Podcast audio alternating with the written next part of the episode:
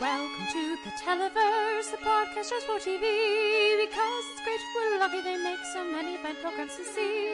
Your hosts Noel and Kate like to debate the merits of all that they've seen. Comedy, genre, reality, drama, and anything that's in between. Welcome to the Televerse, let's let the show. Hello and welcome to the Televerse. This is Kate Calls, joined as ever by Noel Kirkpatrick. Noel, how's it going this week? It's been a week! It has been a week. My week's been okay. How's yours been? My week's been okay, like, personally. It's, you know, It's been a fine week. Just, like, it's been such a week to be a woman in this country, you know? The last week on the podcast, I also want to specifically mention, because we talked about some of the stuff that's been going on, but we have not mentioned Puerto Rico. And I feel like, because we haven't mentioned it because it's not in any way TV related. Some of the other things that have been going down have been more TV related. But obviously my thoughts are still with the people dealing with massive flooding and no power and no food and no water and all this stuff in Puerto Rico. I don't want to speak for you, but I'm sure, sir, as well. Yeah, absolutely. And mostly just frustration with the response. And also, the response also is boiling down to private enterprise will save Puerto Rico, to which I go, oh, that's... That's so infuriating. It's so, and we've seen this plot line on so many TV shows recently too. Right. Like this idea that because we keep, you know, I watch a couple shows, usually just one show on MSNBC, and the mayor of San Juan has been on frequently in the past, you know, since Maria, and the overwhelming thread has been FEMA and has been useless, and the federal response has been incompetently managed. But we've gotten a lot of private and corporate donations, and that's really helped. And it's just like, that's great. Don't get me wrong, that's great. That's not how it's supposed to work. And I hate these shows that are like, let's just give a rich guy who has good intentions the police department. Or tell him that, because it's always him. It's always a dude, and he's always a cishet white guy. And tell him that he doesn't need to listen to like the codes of ethics for hospitals, and you know, and get rid of privacy, because we trust this rich guy to have our best interests at heart, and we certainly can't rely on our government, and we certainly can't rely on our institute. It's just so depressing that because of who is in office and who they have and have not put into very important jobs structurally throughout our government, that is where we're at. So I guess that is a way to pivot it to be about TV. A little bit, yeah. Not a lot, but... Yeah. So there's that. And then this week also in TV-related things, we've had... I wanted to mention Survivor's Remorse, which is a show that... I really appreciate it. I think it's terrific. It will be ending at the end of the season, which is disappointing to hear, but they've certainly had a really terrific there'll be 4 seasons at the end of this year, run. We also had the Rick and Morty insanity with Szechuan sauce. And yeah. I needed like an explainer on that because A, I don't watch Rick and Morty, and B, I was sort of unplugged from social media on over the last weekend. So when I signed on Monday, all I saw on Twitter was like Rick and Morty fans ... and I just went, what happened on the finale that Rick and Morty fans are so upset? And then I read closer, and a friend of the show, Corey Barker, was just like, no, this is what happened. A bunch of angry people stormed McDonald's demanding sauce. Yeah. Just demanding sauce, to which I promptly went, it's just sauce. Yeah. Guys. Did you see the one where a guy traded his car for a packet of sauce? I did not see that. That why would you do that? Yeah. Kate? It's just sauce. I mean, you can probably make your own. Yeah. Well, like it's just such an interesting case study in the how helpful and healthy it usually is to distance a show from its fans. There are some really wonderful, incredibly supportive and terrific fandoms out there. I mean, like, we love the Erpers, and there are there's plenty of really wonderful communities you can find online around a common starting point or jumping off point of a particular like media project or like a film, a TV show, a book, or anything like that. But then there's also, you know, some of the Steven Universe fans a while back pushing someone to commit suicide because of their fan art, and or telling them that they should, and that's such a beautiful, accepting, lovely show to have that level of toxic fandom for a show like Steven Universe is just, like, it boggles the mind. So having a show like Rick and Morty, which has at its heart, I saw someone compare it to The Sopranos, where the central figure is not one that is meant to be lauded, and the show's really clear about that, but then you have a subset of the fandom that don't care and are going to laud them anyways through over-identification and this like wish fulfillment and everything. I also saw people comparing with Scott Pilgrim the same things, like he's not supposed to be a hero you know, in that one. He's got a lot of growing up to do. It's Rick and Morty the same thing. It's not surprising then that is the subset of fans who just like went nuts over the Szechuan sauce thing. Like the level, yes, McDonald's bungled it, but the level of entitlement around this stuff is just insane. Well, I don't want to put a lot of this on McDonald's because why would they expect this? Well, I mean, like there's things you can do. Like for example, as soon as you run out, go around the building and tell all the people in line, hey, we ran out. Or when you know that there's like a line out the door and you've got 20 packets of sauce, tell the line, like, I'm so sorry, guys. We did not anticipate this. Don't spend hours in line. You know, like there are things you could do like that are not asking too much, you know. But like this, again, for me, what's just insane is this like, I'm going to boycott McDonald's forever because they didn't anticipate that a very niche show would have this strong of a cult following. Like, okay, you do you, but when you're sending like there was a video of some guy jumped up on a counter and started demanding Szechuan sauce and then like pulled his shirt over his head and flopped on the ground and was Pickle Rick.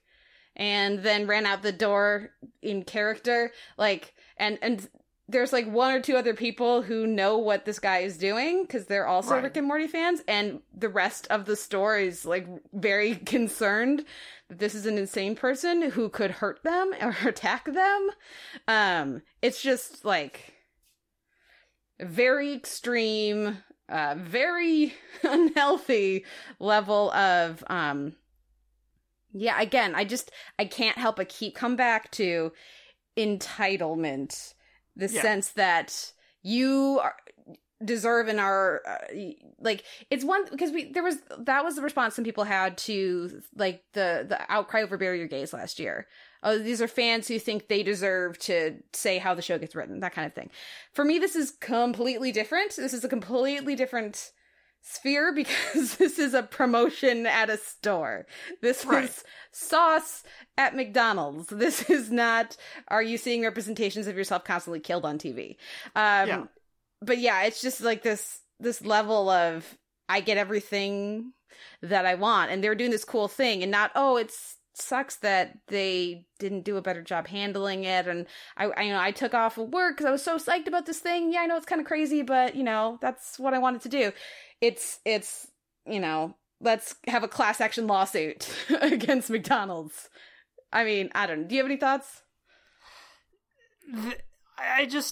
It's one of those things where I'm not so invested in this kind of stuff that I get really frustrated. I think like the closest I can sort of be comparable is the fact I was trying to get tickets for the Adventure Zone because they were going to do a live show in Tacoma, and the site just kept crashing because the site was not prepared for that level of, wow, they've done one maybe Pacific Northwest show ever. Mm-hmm. So, of course, everyone is wanting to go to this. And so, like, trying to do it was just impossible. And it was frustrating, but it wasn't like, I'm going to go down to Tacoma.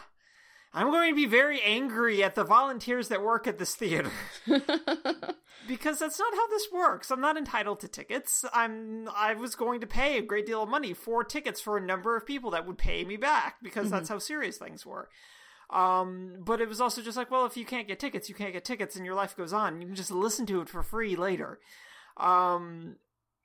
So yeah, I've never really gotten that sort of thing, even to the point of like something semi-related to this is just like Nintendo's inability to produce enough SNES or NES classics and go, sorry guys. And it's just like, but you all know people want this. And you don't make enough. But I feel like in this case, it's just such a small subset that it's just like, who'd expect that kind of a response? Yeah. And then I just feel really bad for employees that are not paid enough to deal with this kind of a thing. Yeah, definitely. Anybody working minimum wage or, you know, slightly above, which many of these employees would be, not getting compensated enough. That, and the other thing is that this, of course, this is not all Rick and Morty fans. Hashtag not all Rick and Morty fans. Like, because I would never have this response. Plenty of other TV fans and TV critics I know really respect the show and appreciate it and enjoy it. And hey, they would take some Szechuan sauce, but they're not going to be belligerent and aggressive and mean towards people for it. The creator of the show, Dan Harmon, was just like, guys. Yeah. Just back up. Like, what do you do when you've got this really unfortunate subset of your fan base who, like, they're supporting you, they're part of why you have a job, but they're also completely missing the point, and they see in a character like Rick someone to be, like, modeled after and someone to be lauded and to aspire to be, when the whole point of the show is that he's terrible. And that one, like, what do you do? If you're Dan Harmon, then you just do an episode about this. Yeah. Well. And just lay into people. They kind of have, you know, a little bit, you know, like they kind of have. And that subset, the fandom, like, it's very much like the Tony Soprano thing. Anybody who thinks that The Sopranos makes gangsters look cool doesn't want. He talks to a duck. Doesn't want to think that they aren't. So, you know, there's only so much you're going to do on that. Yeah. Anyways, I wanted to mention that a little bit. Also, just, I guess, tip of the hat to the conversation around sexual abuse that's been happening this past week with the scandal around Harvey Weinstein, and today, as we're recording, was the Women Boycott Twitter Day, because Twitter shut down Rose McGowan's Twitter feed for breaking their rules, but she did nothing that other people have not done before, and those people weren't banned. So that's what's happening today. Also happening today on Twitter was a really, like, the most interesting thing about that for me has been, the idea is great, but also the response to it of, okay, then where was all this outrage? Where was all this, how dare you silence, when Jemele Hill was getting suspended from ESPN for daring to express personal opinions on her Twitter? And this, again, this conflict within feminism about white feminists being blind to women of color and their struggles and their needs. Or also, there are some places where people have been, like, calling out, why aren't there more women of color who are speaking up against their attackers? You know, because it's been majority white women who have come forward, and the notion that anyone owes you their stories of abuse is so insane to me. So I wanted to mention that that is all currently boiling. You know, hopefully we'll get more people in authority who, you know, when there are survivors of assault and victims of sexual harassment who feel able to speak about it, then hopefully that is something that more people can be encouraged to do if they're comfortable with it, and we can get some more people fired. That's the most encouraging thing about this. Harvey Weinstein lost his job, and will he make a comeback in the industry? I am almost confident he will. It'll just be a matter of how long it'll take, but at least for now he's fired. I would love to see that turn into a role of different executives getting what's coming to them. But that, you know, we'll see what happens with it. One of the executives at Amazon has been programming. Has been suspended, pending an investigation. And we'll see. I feel like this is the kind of thing that's going to take a while to roll out. But watching different people share their stories of being assaulted in Hollywood was really something to see the last few days. I want to specifically mention Terry Crews. I thought it was amazing that he stepped up and spoke out about this, because not only as a man, but as a man of color, to feel comfortable talking about this or be willing to share that. I know that is... We've seen that prompt several other people to come forward and say, like, no, it's not just a gender issue. It's a power issue. There's all these different things tied up together. And it seems to me, the more that we're talking about this, the better. Do you have any thoughts? The more we talk about it, the better it is, in part because it just exposes a lot of things that are treated as quote unquote open secrets. Within an industry, which has largely been the case with Weinstein for decades now. And so exploiting it, bringing it out into the open, and having publications willing to publish these stories as well is significant. And that makes a huge difference in terms of what we acknowledge, how we acknowledge it. And then we have discussions about how to do all of that. Yeah. And those conversations are understandably fraught and messy. And, like, I find the women boycott of Twitter just to be sort of just inane. Understandable, but inane in what it's aiming to do and the timing of how it's supposed to work. I didn't tweet a lot today, but that's mainly because I was just really busy today at work. So that's sort of where I land on it. It's just like, it's a very nice sentiment, but I'm not entirely convinced that the sentiment was... It feels overly convenient. Mm-hmm. And that we're doing it now, as opposed to not even like with Jemele Hill, but like with Leslie Jones. Yeah. And we can go back a little further, and we can go back further to just pick a Gamergate incident and go, well, we didn't do anything then either. But it's really just sort of straw that... broke camels' backs, but it's like, oh, but it was a nice white lady straw that did that. Mm-hmm. That's nice. Okay.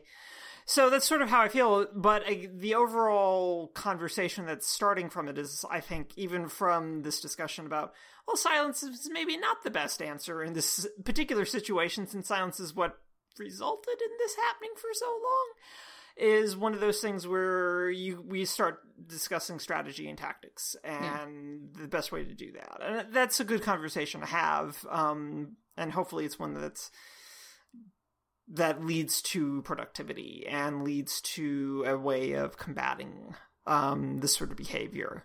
Yeah. There was that list that different journalists put together of men that was basically a list of men who had, or people who had assaulted various survivors of assault, and that had been shared amongst peers, female colleagues in media. Yeah. People found out about, and then it got shut down. It's like, nobody said that this was a list that was going to the police.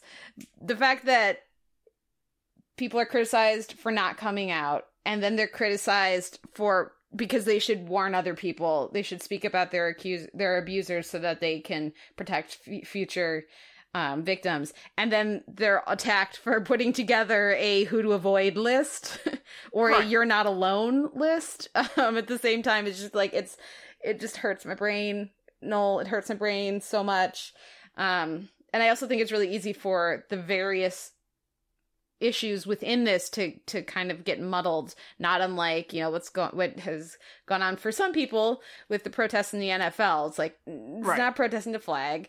It's not protesting Donald Trump, though I'm sure there's probably a nice little overlap in the Venn diagram. At this point, there is now. but it's like, this is began as a protest of police brutality and racism, systemic racism. Here it's like, are we boycotting Twitter because of the way Twitter has acted? Are we boycotting Twitter because sexual assault is bad? Where is this all going? But certainly it's been an encouraging thing to see, and I hope it keeps going, and I hope more names get out there and more of the open secrets in Hollywood get widened out to other segments. Cause, like, one of the ones that's been hinted at a lot in the past few days has been Oliver Stone. Yeah. I'm glad that I know that apparently Oliver Stone is a massive creep, because now I'm less likely to give him my money. And you wouldn't have been likely to give him your money anyway. His movies aren't really that good. But the point being, you know, before I knew about the way Tom Cruise takes advantage of slave labor to make his life better, courtesy of Scientology, allegedly, I went to a bunch of Tom Cruise movies. Now I don't. Yeah. And so I like to be able to make, you know, like, I don't go see Woody Allen things. Like, I like to be able to make an informed decision on that stuff. And there's a question as to separating the art and the artist and all these different issues. But, like, it would be nice to know some of the open secrets, because I didn't know. It's an open secret in Hollywood. Obviously, we are a long way from Hollywood, but we also follow a lot of the stuff closely. And I didn't know about this at all. So... Mm-hmm. You know, I think there's a lot of people. I think some people in the industry would be shocked at how closed those open secrets are. As soon as you get, like, outside of that sphere, outside of that bubble. So, anyways, we've talked about this. I've talked. You barely talked. I appreciate your restraint. No, I've talked about this too long. We've got a lot of TV to talk about this week, so we should probably get into it. We should, yeah. But it's a balanced week as opposed to how sort of unbalanced we've been in the past for the past couple of weeks. Yeah, no, it's impressive. Like we started with this mess, we're like, don't really have much to say about, and we like deleted half the list, and we have a very balanced show to give you guys this week. At our segment at the end, we're going to be drilling down on all the CW superhero premieres, so Supergirl, Flash, Legends of Tomorrow, and Arrow, and just kind of spotlighting all of those, talking about them individually, but then also, you know, how is this fall looking for our superhero shows on the CW? But before that, we got to kick off with our Week in TV, so we'll take a break, listen to some Duckworth, and come back with our Week in Comedy.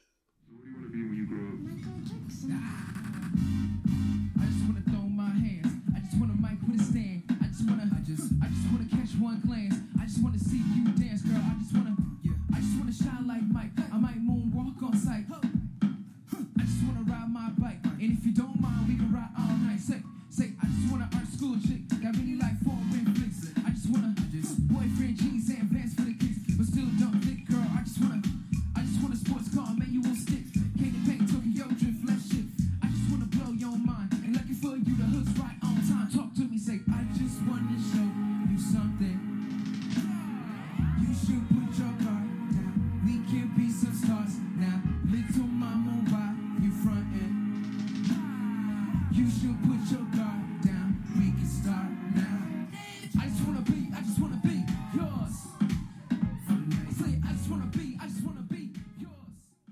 That was Duckworth with the song that he performed on the series premiere of The Rundown with Robin Thede. And that's going to be what kicks off our Week in Comedy this week. Then we'll have Better Things, Phil, and Curb Your Enthusiasm, The Pickle Gambit, followed by Brooklyn Nine-Nine, Kicks, Blackish, Mother Nature, and we'll round things out with Broad City, Mushrooms. So first up is The Rundown with Robin Thede. Now, this is one that we have definitely been looking forward to for a while. I know I certainly have. Big fan of Robin Thede from her time on The Nightly Show, which is where I was introduced to her. How do you feel she did with this one? Like, where does this rank for you amongst the other recent additions to late night? It's fine-ish. I like Thede, and I like a lot of the jokes that they're writing. Everything just... It's the first episode for a late-night show. And I think that really comes through a lot with, like, delivery, timing of how the audience is responding to some of these jokes. And just the rhythm of the show, I think, is, like, ready to, like, be massaged, and they can go back and figure some stuff out. But I think the content is really solid. I think the jokes are really solid. And I think as soon as Thede gets a little more comfortable, like doing teleprompter cue cards type of stuff or whatever she's doing to deliver stuff, because the delivery is sort of like stilted, and I know she can like do more and better with this kind of a thing. That I'm just chalking a lot of this up to like first week jitters, and that there's clearly a really good show here, in terms of the perspective and the point of view from either the jokes that are being told and sort of the quick hit function format, I should say, to the skit with the African-American man wearing the Trump Pence t-shirt and not being a deal breaker in any way, shape, or form, but being married. Oh, gosh, guys, no, can't do that. And so, like, the degrees of humor here are really, really good. So it's just a matter of fleshing everything out. And I think that will hopefully happen really, really quickly. How did this work? How did the rundown work for you? I thought it was much better than that. I thought that Thede, there you can see in, I think it's like the third act of it, her third like chunk of it, she's more relaxed and she's much more, comfortable. Like I think she's good through the whole thing. I thought she was actually terrific. And comparing her to like the first outing for Larry Wilmore on The Nightly Show, much rougher. Though I was, you know, fan of that right away, but she's really comfortable in front of the camera in a way that even like the different late night shows like Stephen Colbert and like all the different guys that are on network late night took a while to get to. She's already there, and I think it's because she has that experience from The Nightly Show working with a very similar format as far as it being about the politics, like very up-to-date politics in front of that kind of a crowd, and being the head writer over there and being on the panel frequently with that, I think. And of course her background in improv and stand-up comedy, right. that makes I say stand-up, I think I know improv, I think also stand-up, but I'm not sure. Anyway, she's got a background. I don't know. She's got a background in live comedy, and so she's just really comfortable in front of the camera. There, you can see her. For me, it's not that she's stilted or she has, she's like uncomfortable in the earlier parts. It's just she's even more comfortable by the third or fourth segment of the show. The bodega musical number, I think, is a cool idea. Yeah. They have to work out some of the kinks.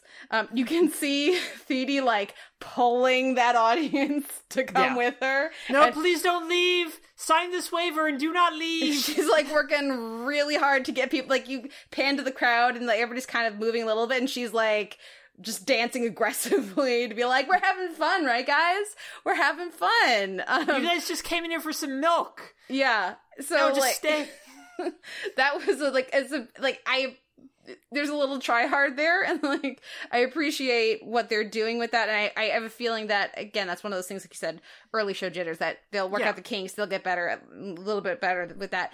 And I think apparently this is a less prominent like musical performer. Yeah. I mean, I don't know anything Duckworth, about popular music. So. I think he's only released an album, and I don't know how, like, popular it was. This is well outside my sphere of knowledge. Yeah. But Duckworth's only released one album, I think, so far.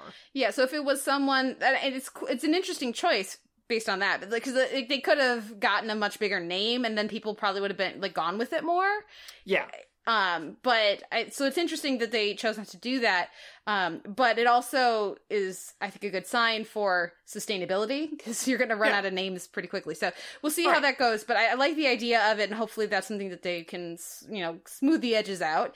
And as for the overall structure being like, so it's very similar to Full Frontal, except that you don't have the long pieces. It's like it's almost like a Sports Center kind of. Right, and that's what it's mimicking in a lot, even having this stuff up on the screen. It's very, I forget what that, it's not Sports Center, but there's another one that's like that, where they have, like, the topics on the screen and you just run through them. It feels also like a lot like Myers's monologues, where it's just like, here's one thing, here's the joke, here's the other thing, here's the joke, and so forth and so on. Yeah. Hers have better graphics. Yeah, I also loved her suit.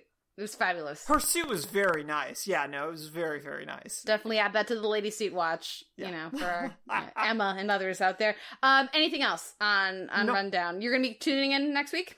Yeah, absolutely, absolutely. Yeah, I look forward to watching it grow. Better Things had a Phil centered episode, which is, of course, Sam's mother. And I'm going to keep it spoiler free because I know you haven't had a chance to watch it yet. But I thought it was a really terrific episode. They kind of split the episode between Phil and Sam, first half, second half. And they do a really good job. The performances are terrific. And it just, like, this episode really hit me with Adlon's performance. They introduced her brother as well, just over the phone. But it really, I thought, was very well handled and, like, measured and adjusted, like, the layers of it and how strongly she's going to respond and in what ways to the things that are going on. The only trouble I say that this episode has is that every show that has, like, the main character's mother gets their own, like, standalone episode, in my brain ends up getting compared to Enlightened's Consider Helen. Sure, and, like, and that makes sense, I think. Yeah, it's just, and then they're all gonna suffer in comparison because Consider Helen is so amazing. This is also very, very good. And I appreciated that they pivoted partway through the episode to change perspective. But it was really very interesting and a strong episode, and people should check it out if they have not yet.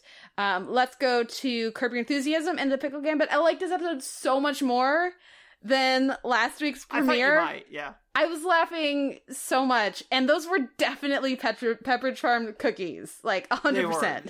They were very much Pepperidge Farm cookies. But here's the thing. Pepperidge Farm cookies are delicious. Mm-hmm. So, I mean, I understand where they're coming from. But those are delicious cookies. Just don't claim you had... I'm so with Larry on this. Just don't claim you have a pastry chef. Just, like, own the pepper chard cookies. It's a funny thing to say because of the peas. Yeah. I love... Like, Jim Rash is so good in that as the concierge. Like, he's so good. And then the wig and much like the disguise they have for Larry also does a lot of the heavy lifting too, and the outfit and everything, and the whole buck dancer. Rash's, like, reaction to that was also just delightful. So, like, yeah, it was really funny. Parts of the episode worked more than others, so I have a feeling, like you'd said, this might be some, like, a hit and miss situation for me, but the stuff that hit in this episode hit so much harder. I'm like, this was literally the last thing I watched before we recorded. Okay. I'm so glad that I decided to actually watch it because it was really funny. No, I'm glad to hear that. I figured, like, everything involving the cookie in the hotel would probably land pretty well, and then that the rest of it was just going to sort of, like, maybe work, which I think is sort of how even I felt about it, as much as I appreciate, like, Ted Danson's always been sort of a vaguely antagonistic force on this show. I love that sentence. Yeah. And then it applies to two, like, shows. Yeah, he's always vaguely antagonistic on Curb Your Enthusiasm, is, like, my best recollection, is that Ted Danson's just kind of... him and Larry just don't get along, and I like that because Ted Danson's just very charming. And so this whole play about him wanting to date Cheryl and Mary Steenburgen going, no, you're not really my type, and then just, like, watching that kind of collapse is enjoyable. Even though so it's just, it was really, I enjoyed this one much more than the first episode.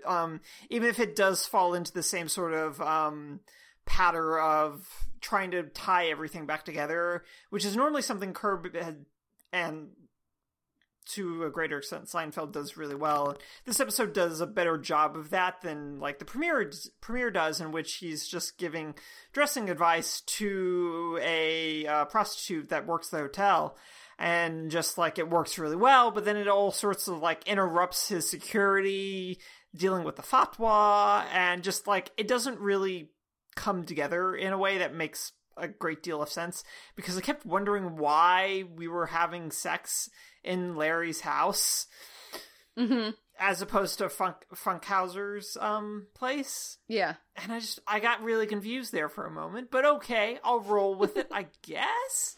But it's still good, and it's still, it feels much more of what I'm used to from Curb than I think last week's episode demonstrated. Yeah, the relatability of, like, he knows he wants to chase after Ted and Cheryl. Yeah. but he can't resist the pickle jar. And he set it up himself as the distraction because no one would be able to resist. I loved that. It's just, it's so satisfying. And it's the kind of thing, if you're similar personality to me, at least, that like you can so identify with, like maybe it's not a pickle jar for you, but you know those things that just bait you and you should rise above, but you never do. You just shoot yourself in the foot again. Yeah. And it's very good because literally everyone in that hotel immediately stands up in that lobby and just goes, I can help. And it's just like four guys just stand up all at once and move forward really quickly. And it's just like, this is very good. This is very good. Yeah. And I also must say that I agree with Mr. David. Tongs are not the friend of the cookie. And you know I have strong feelings on cookies. So, like, I know, this whole, it was a very Kate episode. So you just get a napkin then? Like, how do you handle that situation then, Kate? If you're not going to use the tongs, what do you do? Well, like, you've seen my Christmas cookies. They're shipped to you in individual baggies. Yeah, I know. But I'm saying you're in public. And you're in public. There's a whole cookie spread. What do you do, Kate? If I grab a cookie that I can get without tongs, without touching any other cookies. Okay. And I don't go for that one cookie that's a little bigger than the other. Like, if you're going to do that, you have to use the tongs.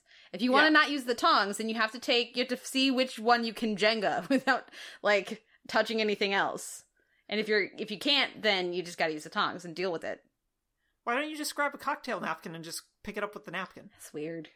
You could, but it's weird. Why is that weird? It's like, because they've already presented, like, I love how this, we're totally getting sucked in. It's our own pickle jar. Because they've already presented the means for, the socially acceptable means to grab a cookie without affecting the other cookies, and to subvert that with a different means is just, like, it's like, come on, you're too good to just use the tongs like everybody else. Like, the tongs aren't good enough for you. Like, yeah, I'm just feeling very Larry David right now. But clearly the tongs aren't good enough for you because you're just like, I'll just use my finger, it's fine. I'll just use my fingers and not touch any of the other ones. Yeah, but you can't guarantee that, though. Yes, I can. Or I don't take the cookie, or I use the tongs. Like, if there's one on top, you know, like the ring of cookies has already been broken, so there's one at, like, right on the top, I'll just take that one. Okay. And if there's not, then you have to use the tongs. It's how it works.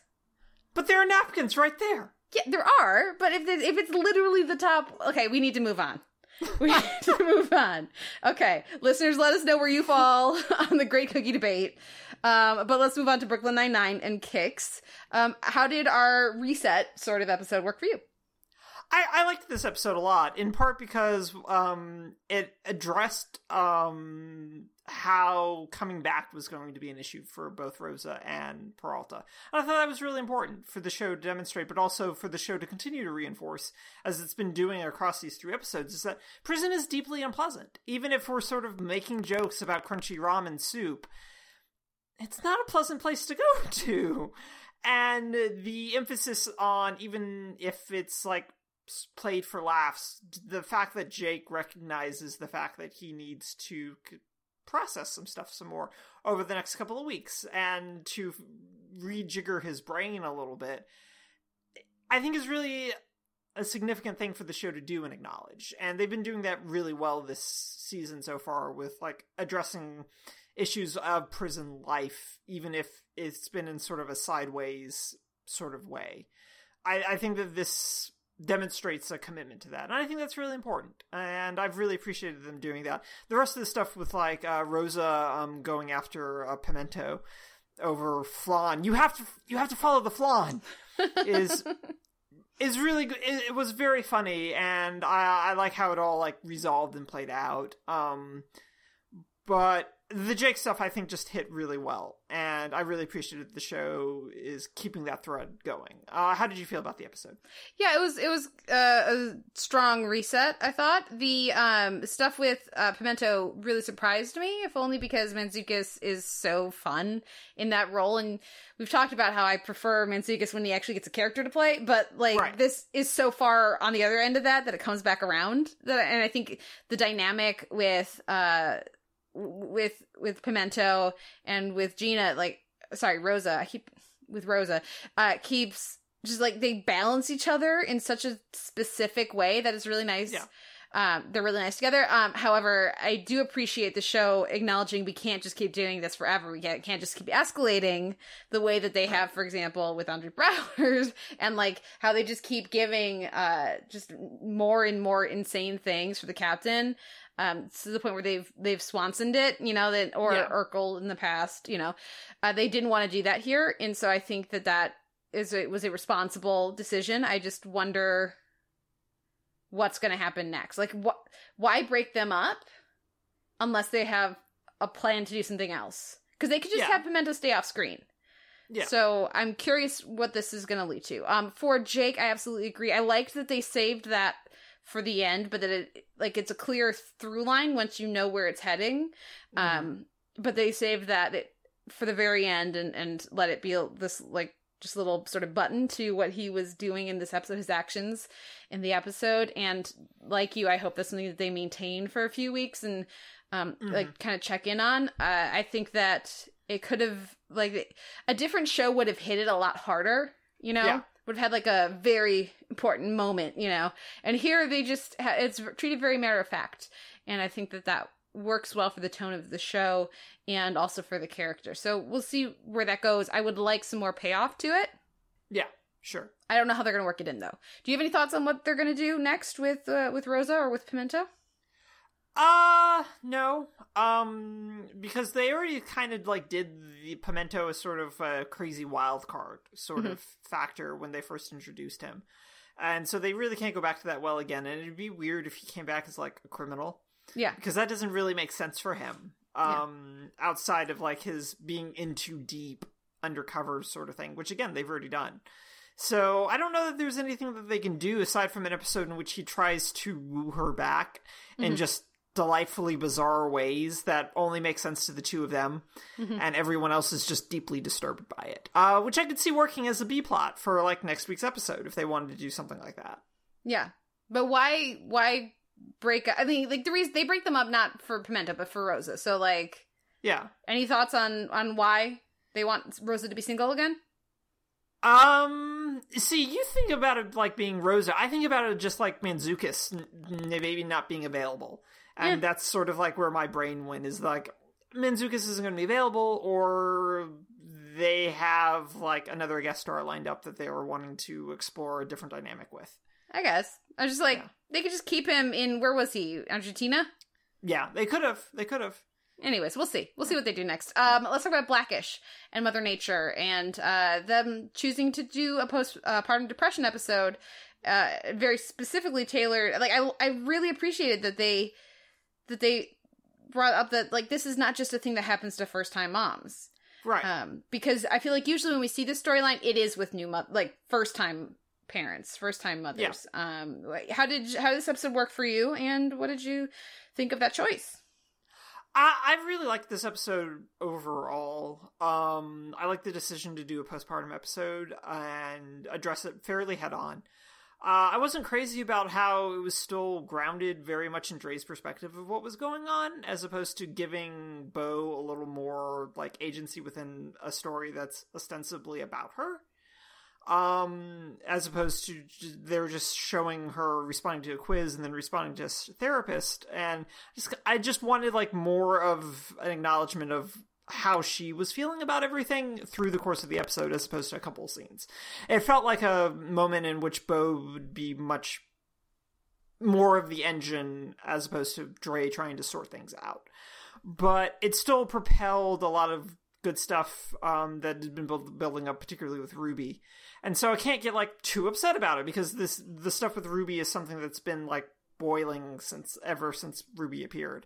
And so having it pay off here with something that basically crosses a line of, right, you've been nagging my mothering skills for seasons now, and now you're doing it again at a time when I'm clearly not okay. This is not okay. And so I appreciated how that eventually was played out, and I really liked that. Everything with the kids I thought was pretty funny, from Diane's thank you cards, particularly to, now I have your home address. Now I have your address. This is the last mistake you'll ever make. She's like, oh, she's so good. She's so good. Junior just wandering around shirtless with the baby. He keeps trying to latch, and it's just... Well, and that was so sweet though, and it was such a perfectly Junior thing. Yes, is the thing. It's just like it's perfectly Junior, which is why it was very funny. Yeah, I don't know that they nailed the Zoe thing. I didn't buy that, but I did buy all the other kids. And I also love Jack being like, everything's been totally normal as his mother's sobbing, and he's just like, woohoo, dancing around. Yes, Jack. That is what Jack would notice. For me, with this episode, I felt like I got enough of where Bo was at through the performances. Like I felt like I didn't need her POV for this one, as much as I would always love more Rainbow and like more voiceover from Tracee Ellis Ross and everything, and like completely in her perspective. For me, I didn't think we needed it from this episode because Ellis Ross's performance really, I think she told me everything just in her delivery. And also, I really like seeing an episode where it's like, we're doing the postpartum depression episode, everybody. And Dre knows what's going on, like, immediately. He knows what the deal is, and he, like, they can identify it, and they go in and they meet with the doctor. And I love that things weren't immediately fine once they met with the doctor and got on a med. It didn't just, like, fix things like that, because that's usually the way that this is portrayed in comedies and in dramas. It's like once you get the person to admit that that they're not okay and that they're having trouble connecting and that they need help, you know, that something's not all right, that, like, naming it suddenly fixes everything. And, like, just the first drug they try works great. You know, that's not how mental health works. No. So I appreciated that part of it, and I don't think you would have gotten that if we had been from Rainbow's perspective. I also agree that stuff with Ruby was my absolute favorite part of the episode. The hard edge in Ellis Ross's performance, like when she's kicking Ruby out, and the fact that she does literally, like, she's in a hotel, like she's out. That worked really great. And I thought Fishburne was really fun with the through line of, like, not being able to get his booze. Any thoughts on Fishburne? No, it was just really funny for him. And I'm really hoping that this is a season in which he isn't dipping in and out as much as he has been recently. Yeah. Because Pops is always such delight. Yeah. And I'm always excited when Fishburne's on screen just do a couple of quick things, and it's always really good. Yeah. No, it's pretty, like, we're pretty spoiled with who we get to have on our TV every week. It's pretty amazing.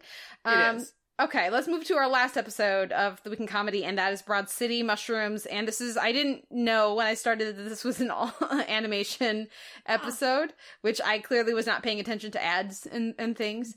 How did this work for you?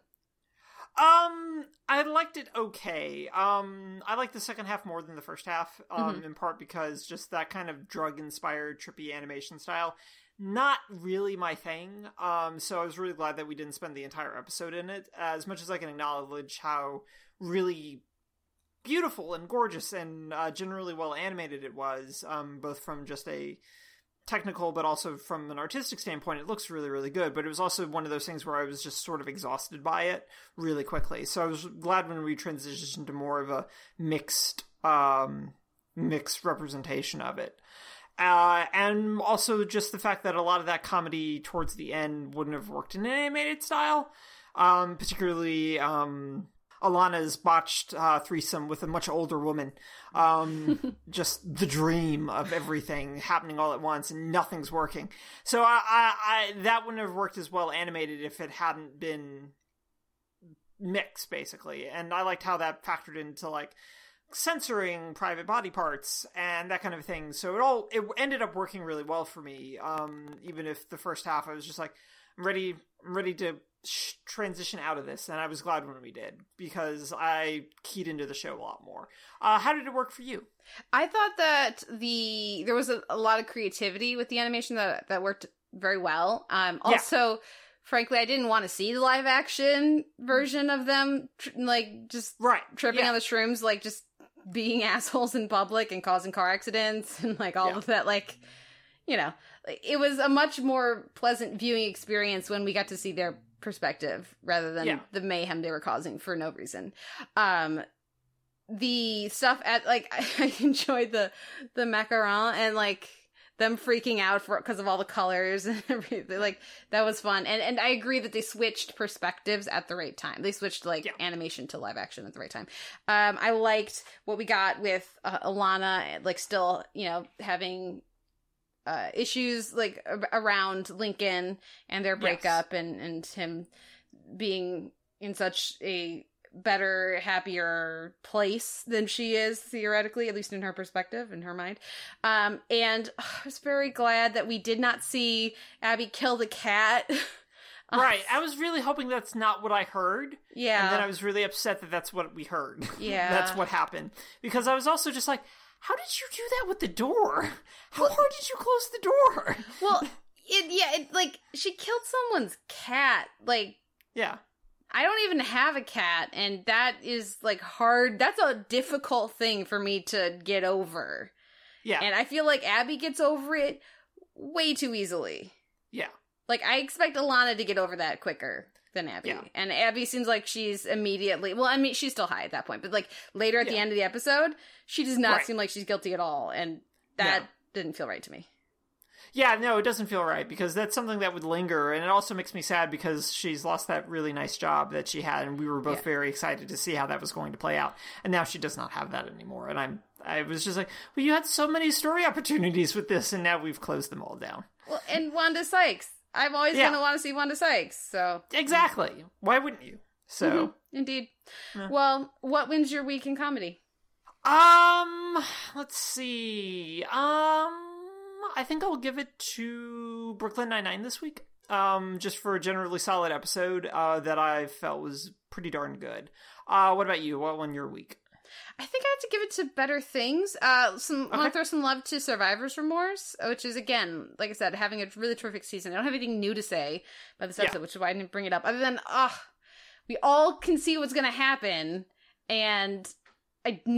anytime they have a surefire financial deal that couldn't possibly go wrong, like... Oh, I'm sure something's about to go very wrong for them. Yeah. I've never seen the show before. Yeah, it's just like, it's so... Like, I kind of need that to work out just because I don't have any perspective on how people who don't watch way too much television are responding to this, you know? I feel like, is that just a me thing because I've seen way too much TV? Or is that just like, is everybody going, no, obviously it's going to tank? Like, of course. I feel like if you're watching a Stars program, you're willing to shell out the money necessary.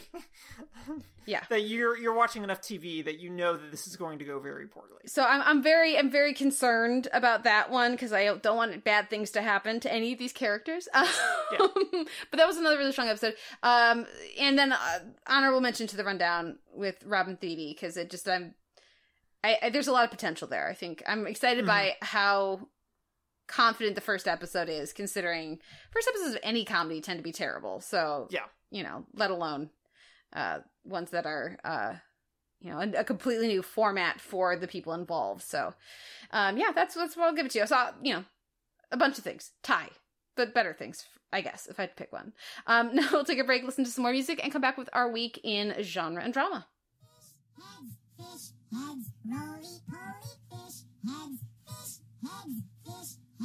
eat them up, yum. Fish heads, roly poly. Fish heads, eat them up, yum. In the morning, laughing happy fish heads. In the evening, floating in the soup. Fish heads, roly poly. Fish heads, eat them up, yum. Ask a fish head anything you want to. They won't answer. They can't talk. Fish heads, roly poly. Fish heads, eat them up, yum. This week in genre drama, we're going to talk a bit about DuckTales, Terror of the Terrafermians. Then I'll mention Outlander, Freedom and Whiskey. We'll talk a little Star Trek Discovery. The Butcher's Knife Cares Not for the Lamb's Cry. Noel is rolling his eyes. Everyone. Then we'll move on to Queen Sugar, Fruit of the Flower, and we'll round things up, of course, with Halt and Catch Fire, Goodwill. So first up is DuckTales, Terror of the Terraformians. Obviously, Catherine Tate, very exciting. Yes. But what? How are you feeling about this episode and where they're, you know, like it's Lena, right? Yeah, it's Lena. How are you liking Lena so far? I'm enjoying it. I'm a little surprised that we got a follow up to Lena like immediately after her introduction in last week's episode with the Beagle Boy Massacre. But I appreciate it all the same. I sort of like that we're gonna have, hopefully, just like we're gonna get a conclusion to this in some way really quickly, as probably trying to get the aforementioned lucky dime, since that's what Magicka Dispels always after, is Scrooge's number one dime. And so I'll be interested to see how that plays out, and I'm excited about that. From just a general storytelling perspective, the rest of this episode was just sort of okay overall for me. I enjoyed some of the action sequences, but like the Launchpad joke got very tired very quickly. And they couldn't really find, for me, a way to make it super interesting. So that was sort of a struggle.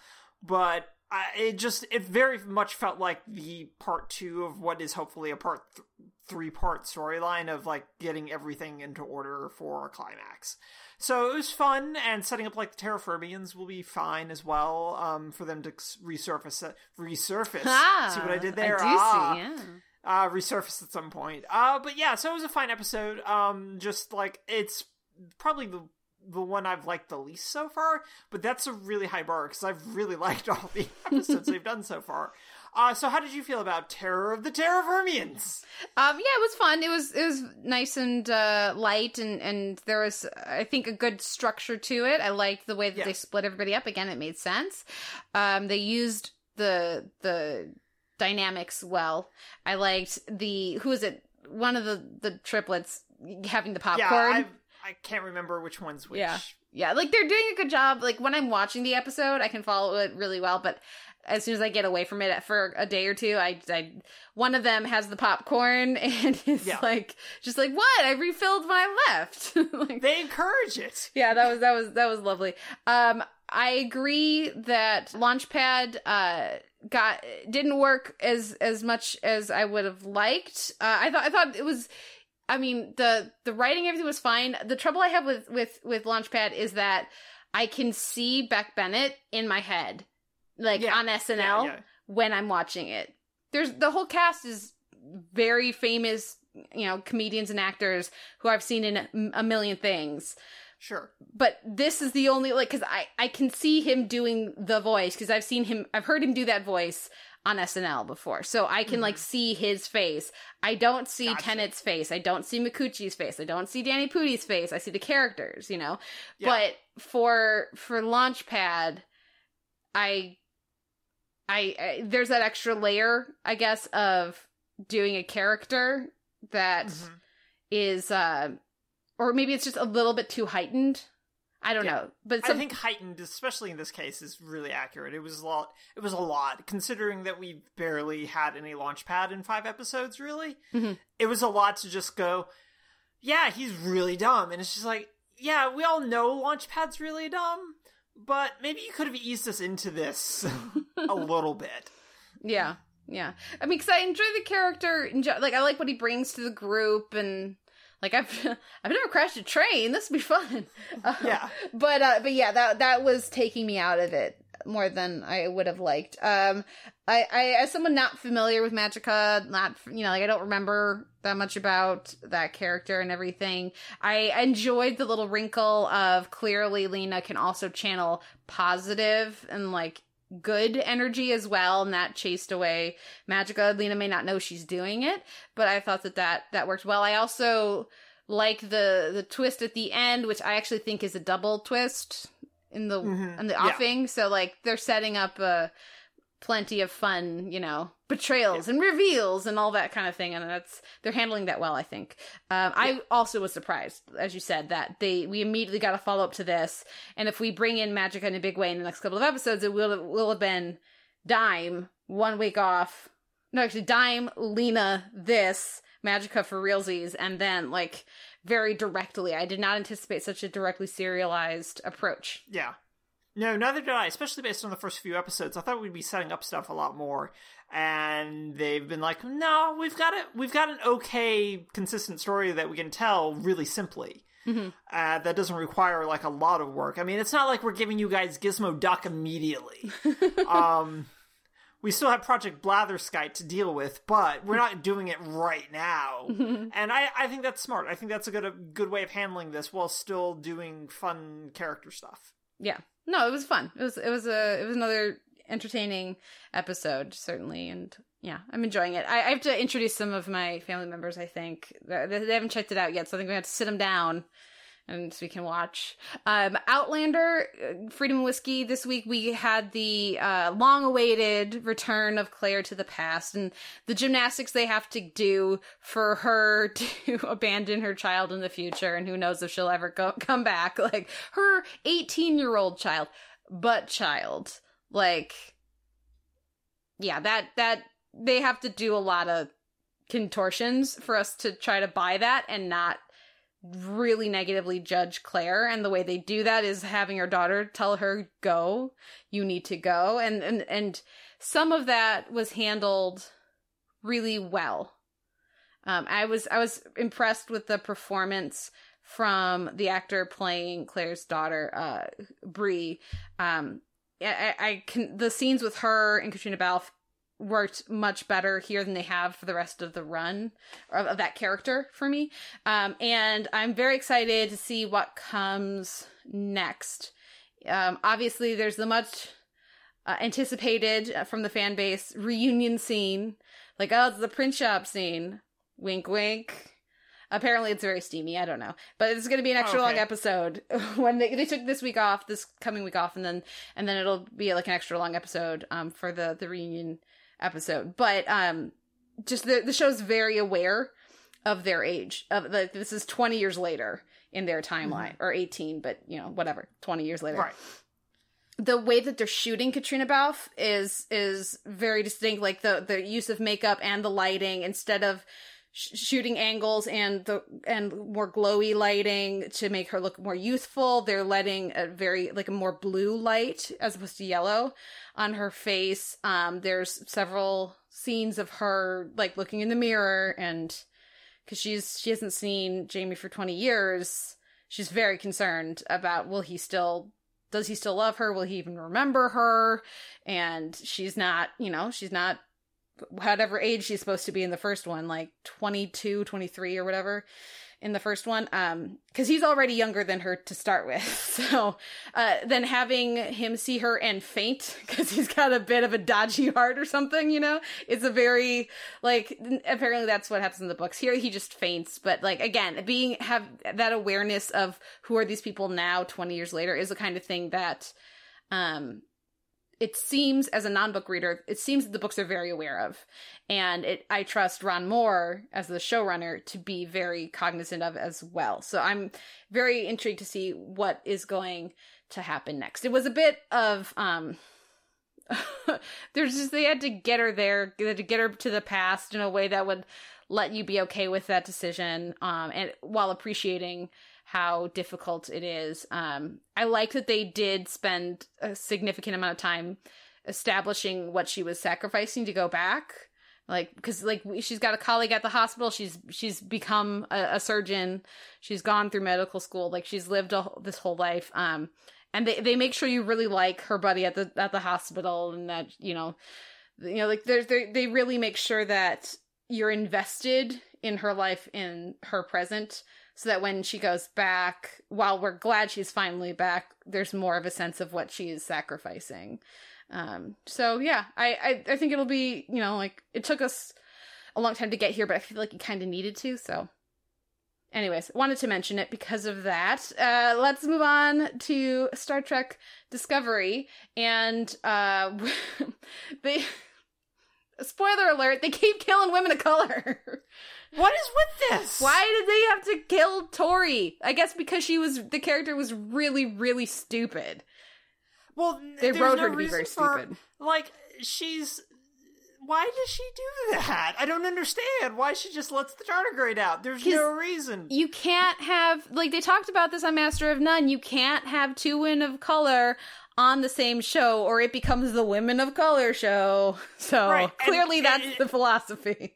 Right. It aggressively feels like the show's apologizing for the fact that its lead is a woman of color. Yeah. And they're just like, well, we killed one already. You know what we should do? We should kill another one just to really reinforce it. Yeah. Just like, no, this is not okay. Well, and everybody else on the show is white or a Klingon. There's Saru, who's an alien, and they introduced Wilson Cruz, you know? Yeah. But, like, we don't know yet that the head doctor guy, or head scientist guy is gay, which eventually we're going to, you know, find that out. Spoiler alert, everyone, Stamets is gay. Yeah, they hyped that a lot. They're very proud of themselves, which is good. It's long overdue, don't get me wrong, but when the producers can't shut up about how groundbreaking the diversity on this show is, and they keep killing off their women of color, it's like, come on, why don't you kill the adorable, bubbly roommate? That would have had way more impact. She wouldn't have been stupid enough to open the door because she would have listened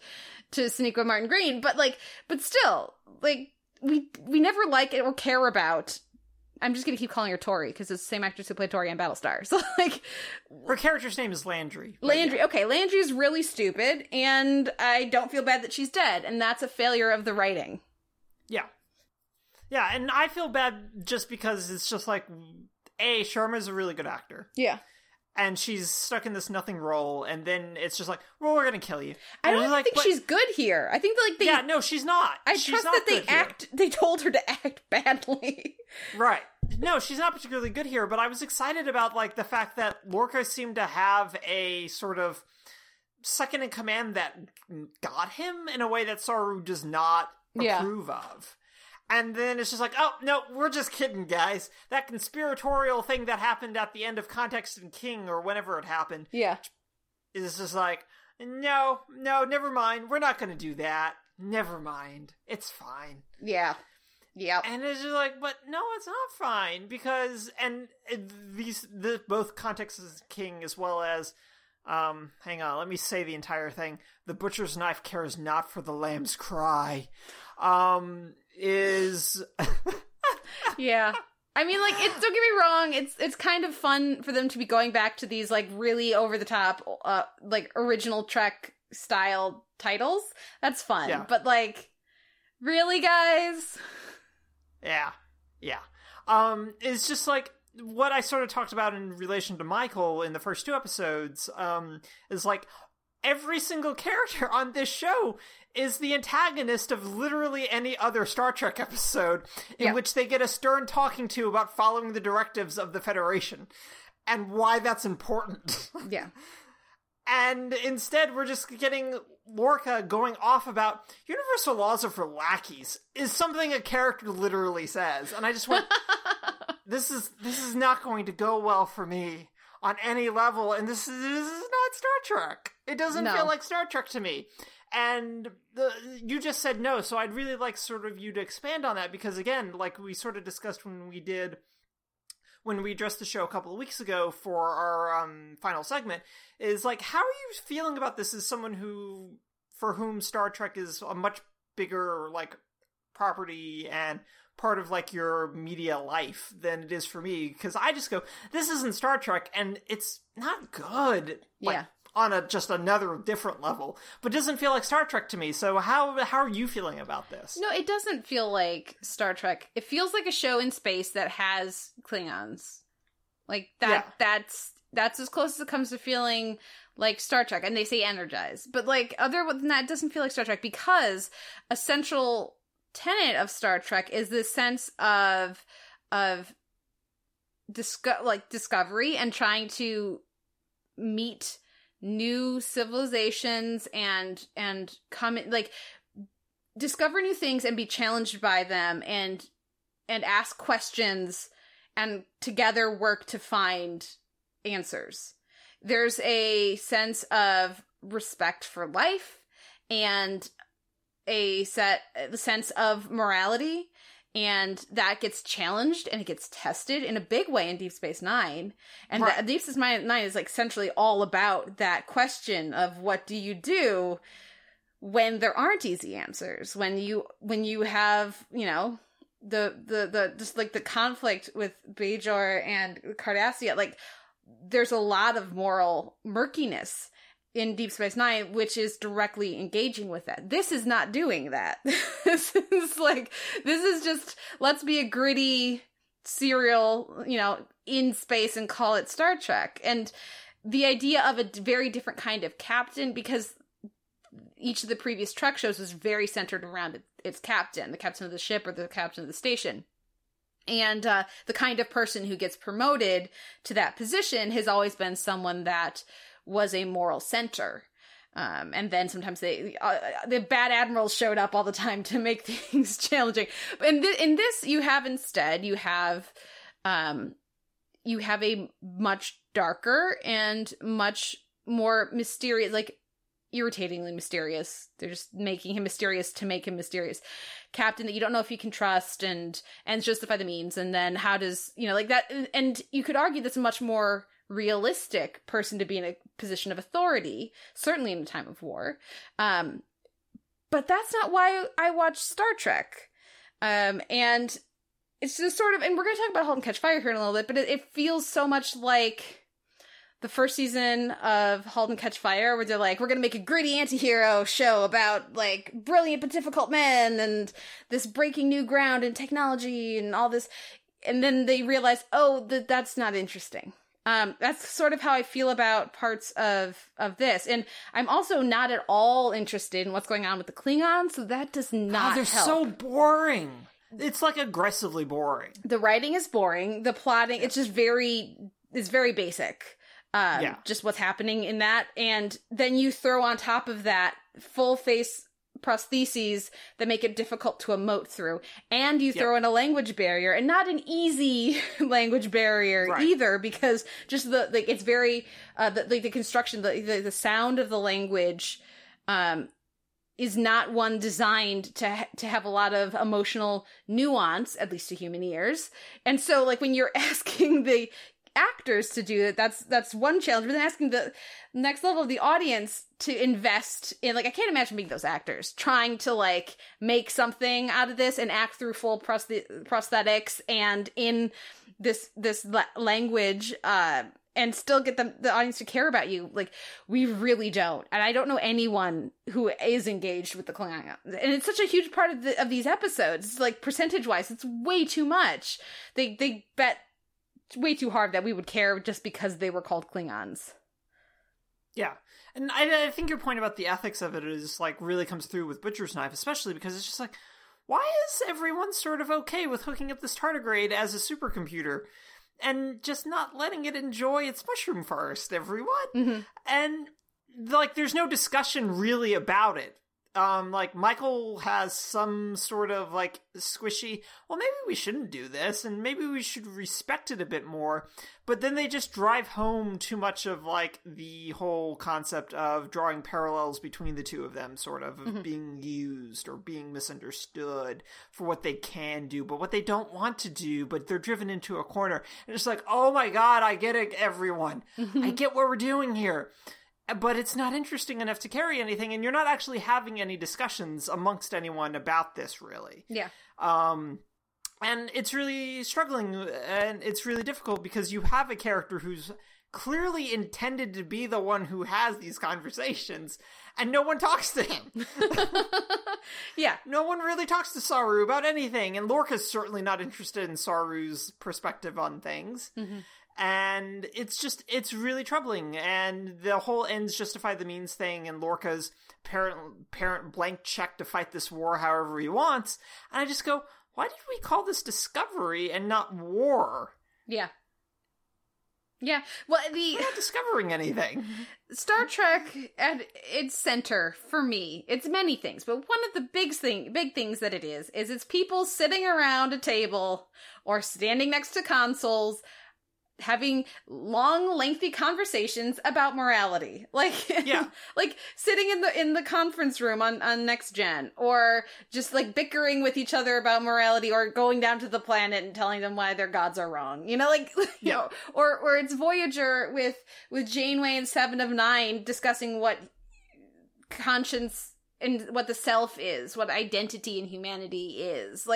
That is the show. And yes, it's in space. And yes, it's discovering new civilizations. And it's finding out what makes humans human, and versus a larger, a universal, like, sense of life. You know, like, yes, it's all that as well. But you can take certain parts of you know, what it is to be Trek, to, like, those core unifying principles, and leave other ones behind and still have it work if you have that interest in morality.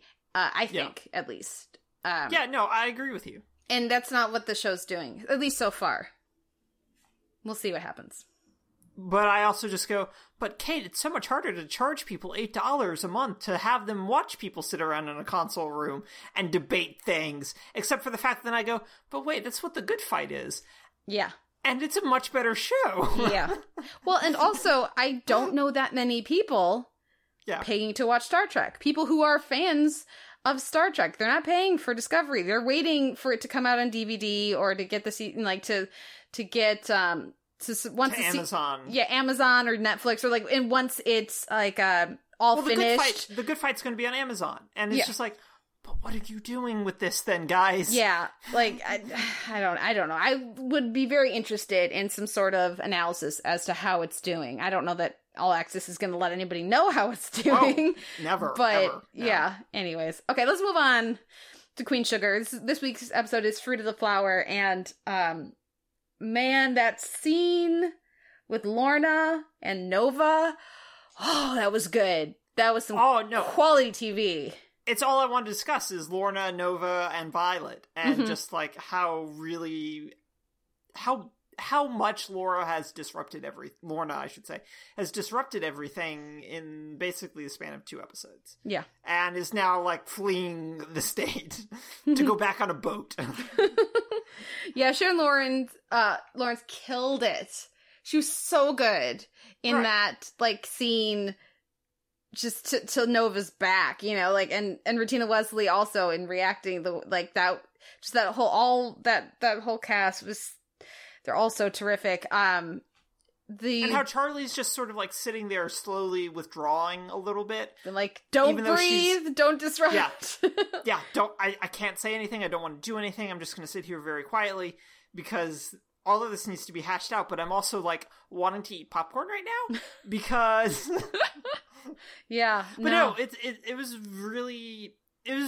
just really powerful, and then having the follow up like fairly quickly with Violet, with Vi, and with Nova, and dealing like, no, I'd like the truth now, please and thank you, about how all of this was actually played out as opposed to what you felt played out, and having it happen in a moment in which Nova is attempting to help Vi deal with her pain, and then be like, but we need to discuss this other pain real quick before you can go soak in the tub with this joint. And it's just really good. And this, the way that that's being balanced against 2 different sorts of impulses within that scene is just really lovely. And why, like, I tune into Queen Sugar, and also why I'm just like, I can only watch 1 of these a week, guys. Yeah, definitely. No, I feel you. Feel you on that. Let's just get this out of the way. Ralph Angel, the worst. Oh God, the worst. Why does he keep? Oh, I know why, but it's just so aggressively. It's getting a little aggressive at this point. How really terrible he is. Like getting. Like, it was there, and then, and then this episode... They've just been doing it week after week right now. Yeah. And it's just, it's a little much. And we say week after week, we should say episode after episode, because it's only been 2 weeks. Yeah, no, like, and I get, like, where he's coming from is very authentic, and, like, this, as someone who's always struggled in school, and, like, in just like even showing up in that room is putting himself out there in a really big way that that, you know, like the other people don't necessarily understand or appreciate. Like, so I get it, but it's just so frustrating. It is. Okay. Fibromyalgia. Think that's the answer? Seems likely, but I also feel like fibromyalgia is really difficult to diagnose. Is like my read on that is that it's just kind of difficult to diagnose. So if they're going to pivot to something else, but use fibromyalgia as sort of a stopgap, I'm kind of iffy on that as a thing. I'd rather them just go, all right, well, we thought it was fibromyalgia, but it was actually this, as opposed to going, it is fibromyalgia, but it's actually this, I think is something I'm not going to be okay with. So either very quickly go to something else or commit to this. Does fibromyalgia make your hair fall out? That I don't know. I know it's like a chronic pain issue. Yeah. That's really difficult to manage. As for the hair, that I do not have an answer for. Yeah, that's my only question mark about it. Yeah. I appreciate, like, I'm glad that we got finally where we were going with Hollywood, and like why, like with Landry showing up a couple episodes ago, like in the premiere or mid-season premiere, I should say, and then his friend, like I thought that they were playing that too strong. I was like, oh, has this guy been like hired by Landry to cozy up to him and like all this stuff? Like I was like trying to figure out what. It's like, no, he's just there to be a friend and to add tension with Vi, because he's not going to want to leave the job, but he has to because of these, you know, connections and commitments. So I'm glad that we got where we were going with that. That stuff hasn't landed as well for me. Sure. So we'll see what comes next. But I like that, again, we... Like, if we're going to spend time with him on the job, there's got to be more than one guy he works with. There does. But it's also nice that because we've basically gotten 3 episodes in 2 weeks, it all got expedited really quickly, which I think makes a big difference. Yeah. Any other thoughts on Queen Sugar or Halt and Catch Fire? I just want to talk about Queen Sugar for the rest of the episode, because I don't want to talk about Halt and Catch Fire, Kate. I don't feel like crying. But Mommy and Mommy talked about their feelings. They did, and they miss each other because we miss them too. Yeah, no, it was lovely. It was absolutely lovely. Yeah, no, it was really good.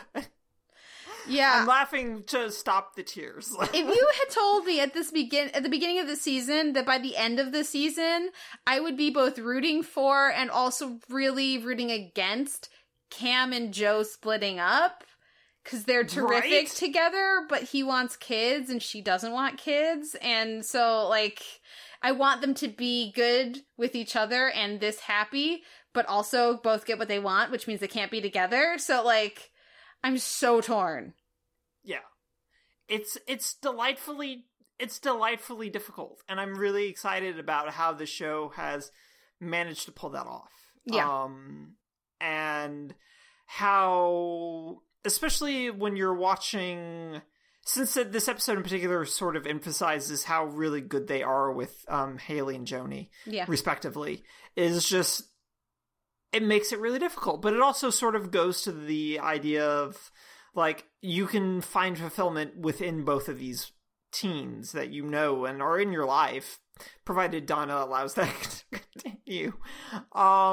There's really good stuff there for them to, like, find within their lives, basically. And I think that the episode, again, does a nice job of showing that they can find fulfillment through this, but also emphasizing how much they don't want to deal with either of these things. Yeah. Or rather, how much Cameron doesn't want to deal with this, and how much Joe very much wants to deal with this, and is deeply troubled and frustrated that he can't deal with it, and can't fix it in a way that he wants it to be fixed. And I think that's really good. But then, also, it's really good watching...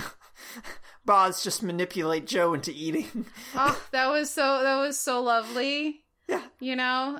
Just tell me how it tastes. That's all I want. And then I'm going to leave and you're going to start eating. And I've done my job, because that's what a parent does. Yeah. Yeah. Well, and it's so important to eat. Yeah. That, 'cause, and especially, you know, Joe's the kind of personality to just like... waste away because he hasn't eaten anything in 3 days and he hasn't realized it, and so then he gets himself sick, and then like it's a whole, you know, that was really nice, and Boz is lovely. We love Toby Huss. And yeah, I mean, also I gotta say, like, Lee Pace has been like next level this season as far as I'm concerned. Mm-hmm. Like he's like upped his game every season. And I think it's because the stuff they're giving him to play is much more interesting and complicated too. Right. And it's less stock and less like, and by stock, I mean like less cable quality prestige stock, which is what he got saddled with in season one. But really, especially ever since they made the larger transition away from Texas into the Valley, that they've, he's had much more interesting things to do.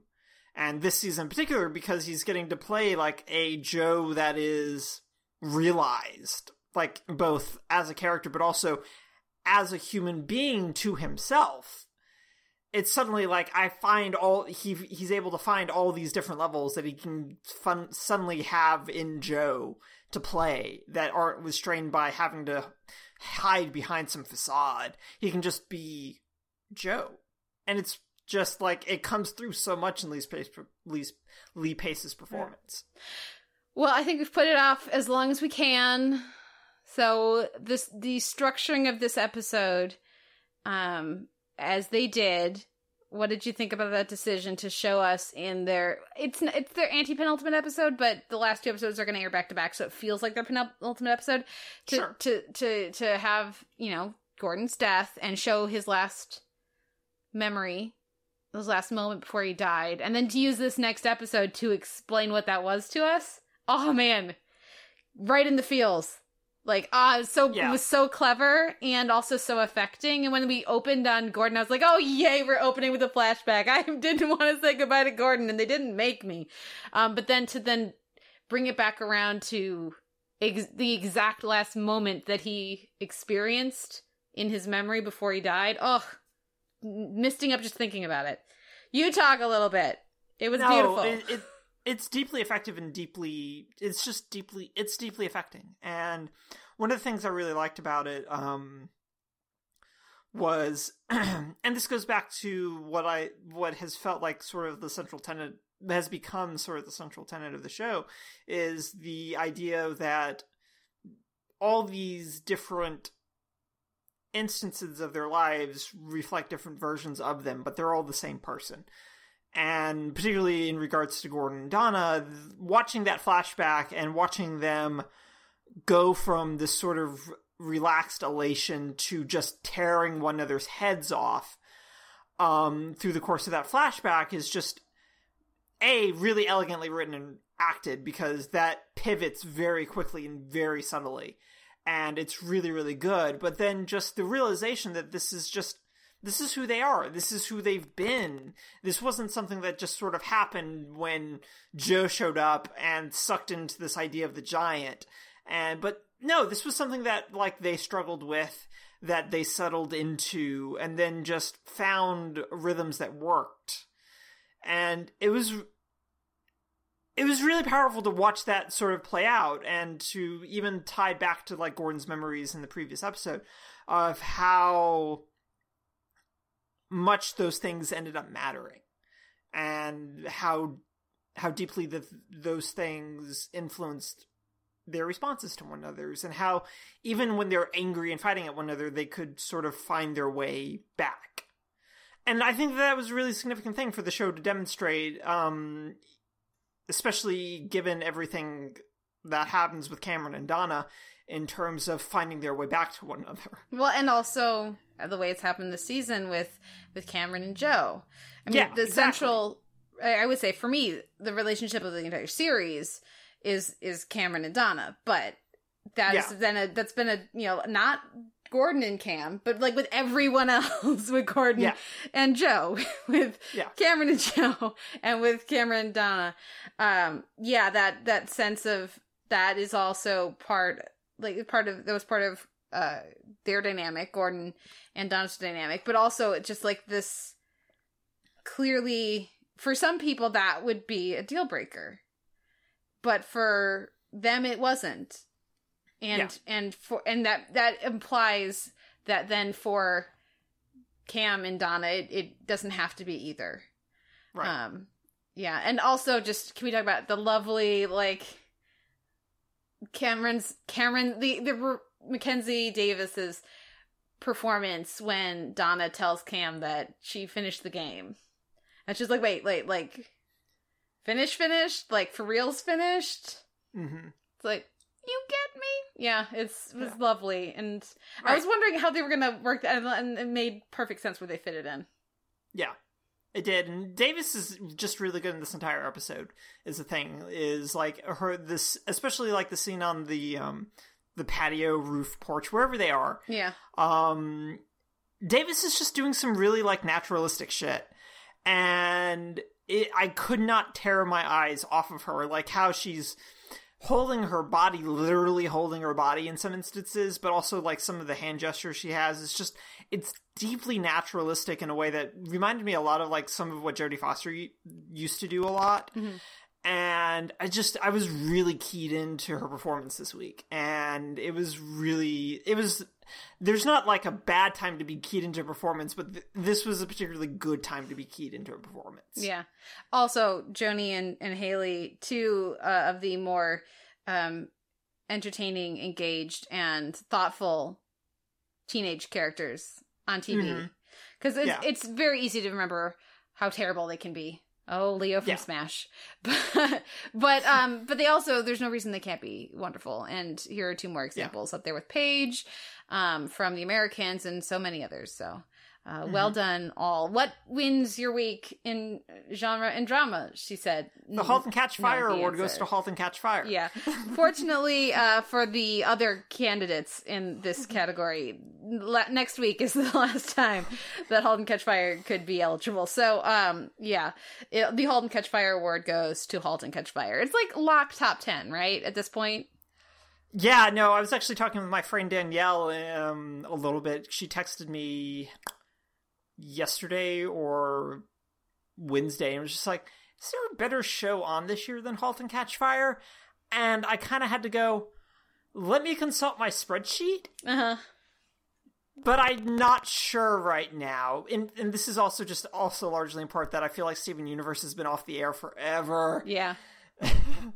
Yeah, no, I've got a few other ones that are vying with it, like The Leftovers, which I adore. That makes sense. But yeah, it's right up there. And it was nice to see some other critics talking about it in that way this past week. I'm looking forward to a bunch of love letters to the series, like, you know, the next couple of days, leading up to the finale and then after the finale. So we'll see what happens with that.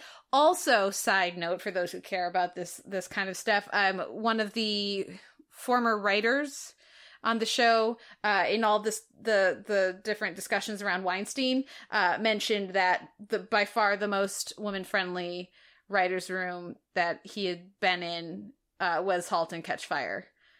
And like that it was just, and like, and they're talking about how that you can see that on the screen, that it was such a, I think diverse, but also just like, there's a bunch of dudes on the writing staff, but just very respectful of women, and you can see the way that they respect their female characters as well, and that's been so key for the show's success. So anyways, that's a fun little extra thing to make us love Halt and Catch Fire even more. Now we'll take a break and come back with our spotlight on the CW superhero premieres. We'll be right back after this.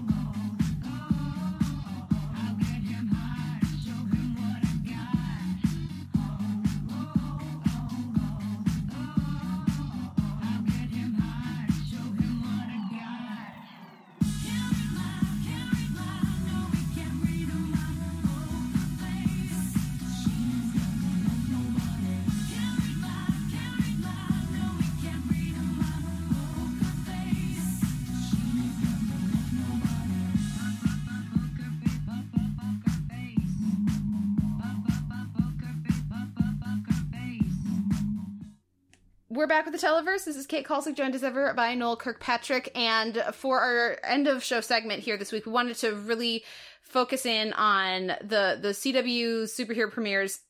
Some of these we've been watching regularly. At least one Noel was going to break up with until they announced their casting. So I look Michael Emerson. He's not even in this episode. I look forward to hearing your thoughts, I should say, Noel, on these. Let's start with, we're going to do Supergirl and then Flash and then Legends and then Arrow. So we're going to go in order. So start with Supergirl and Girl of Steel. I was watching this premiere, which I overall really enjoyed, and then I wanted to read reviews, so I immediately scampered off to the internet to find reviews. And Noel, I need to find more queer reviewers reviewing the show, because none of them were talking about Supercore, and none of them were talking about Sandverse, and I was like, "Are you kidding me here?" She buys a company for her. Friend of the show, Caroline Sita, who reviews it over at the AV Club, did talk about some of that stuff. But overall, many of the people that are reviewing the show for other publications it seems like they were chosen to steer into the comic book fan base side of things. Makes sense. But I don't care. Right. And Odette Annabelle's playing. Right, and at a third season, it kind of doesn't matter anymore. As someone who has reviewed 3 of these shows, I can tell you that it doesn't matter anymore. The shows are their own animals at this point. Yeah. And, any asides and nods are nice. They're pleasant, but they're their own creatures at this point. Yeah. And especially Arrow, but and Legends of Tomorrow, which is something crafted whole cloth from something from just, we want to keep all these people under contract. It's just all of these are just their own things at this point. So addressing them as their own properties with minimal comic book knowledge, I think, is increasingly a benefit. Yeah. And I think that comes through in priorities of what you're going to talk about, which is clearly Sandverse, and how are we going to get out of this when we're going to get rid of Maggie? Yeah. In a way that's not going to be great, because I can't enjoy them bickering about tasting menus when I know that this isn't going to happen. Well, yeah, and that's the thing is let's start with Sandverse and then go to Supercore. So with Sandverse, there were so many really lovely scenes. Yes, there was some clumsy dialogue. Saved my fiancé. It's if there had been you just calling her that, don't you? Yeah, I do. There have been if Wynn had said something like that, then it would have made sense, because it was such clumsy. They're engaged, in case you weren't sure. So there was some clumsy dialogue, but in a vacuum, delightful, very lovely Sandverse stuff in this episode. However, I have no confidence that they are going to stick the landing with Floriana Lima deciding to leave. So because they've said they're not going to kill her, but. Yep. I still am not confident that they're going to be able to sell it and have it be something that doesn't betray either of the characters, that is respectful to their relationship and what they've established and yet feels like a legitimate reason for her to leave. So if they do that, I will be able to then go back to this episode and be like, oh, really cute, sweet stuff, and they're going to have the biggest, gayest wedding ever, and that's delightful. I love that National City has ever seen, to which I go, National City has not had a lot of gay weddings. I loved, a friend of the show, Dr. Elizabeth Bridges, posted, a thing people do, and some images of the invitations to her and Mrs. Prof's wedding, and it's a sparkly unicorn. It was like, well, you're invited to our big gay wedding or something, and it's a sparkly unicorn. I was like, oh, she's like, yeah, that's a thing some of us do. That was delightful. So if they can stick the landing, then I will be able to enjoy this more. I was trying to I was watching going in a vacuum, if I didn't know other stuff about the that was coming, I would really be enjoying the way that they're writing these characters who would fit with what happened last season, and good performances from both, and and it's very queer positive and great to see. With that extra lens though, knowing what's coming up ahead, it's them steering into it so much should give me confidence, because it means that they are fully committing, and so they must have a very distinct, they know what they're going to do. They're not just trying to pretend it didn't happen, Yeah. But I'm still on the fence. How do you feel about that?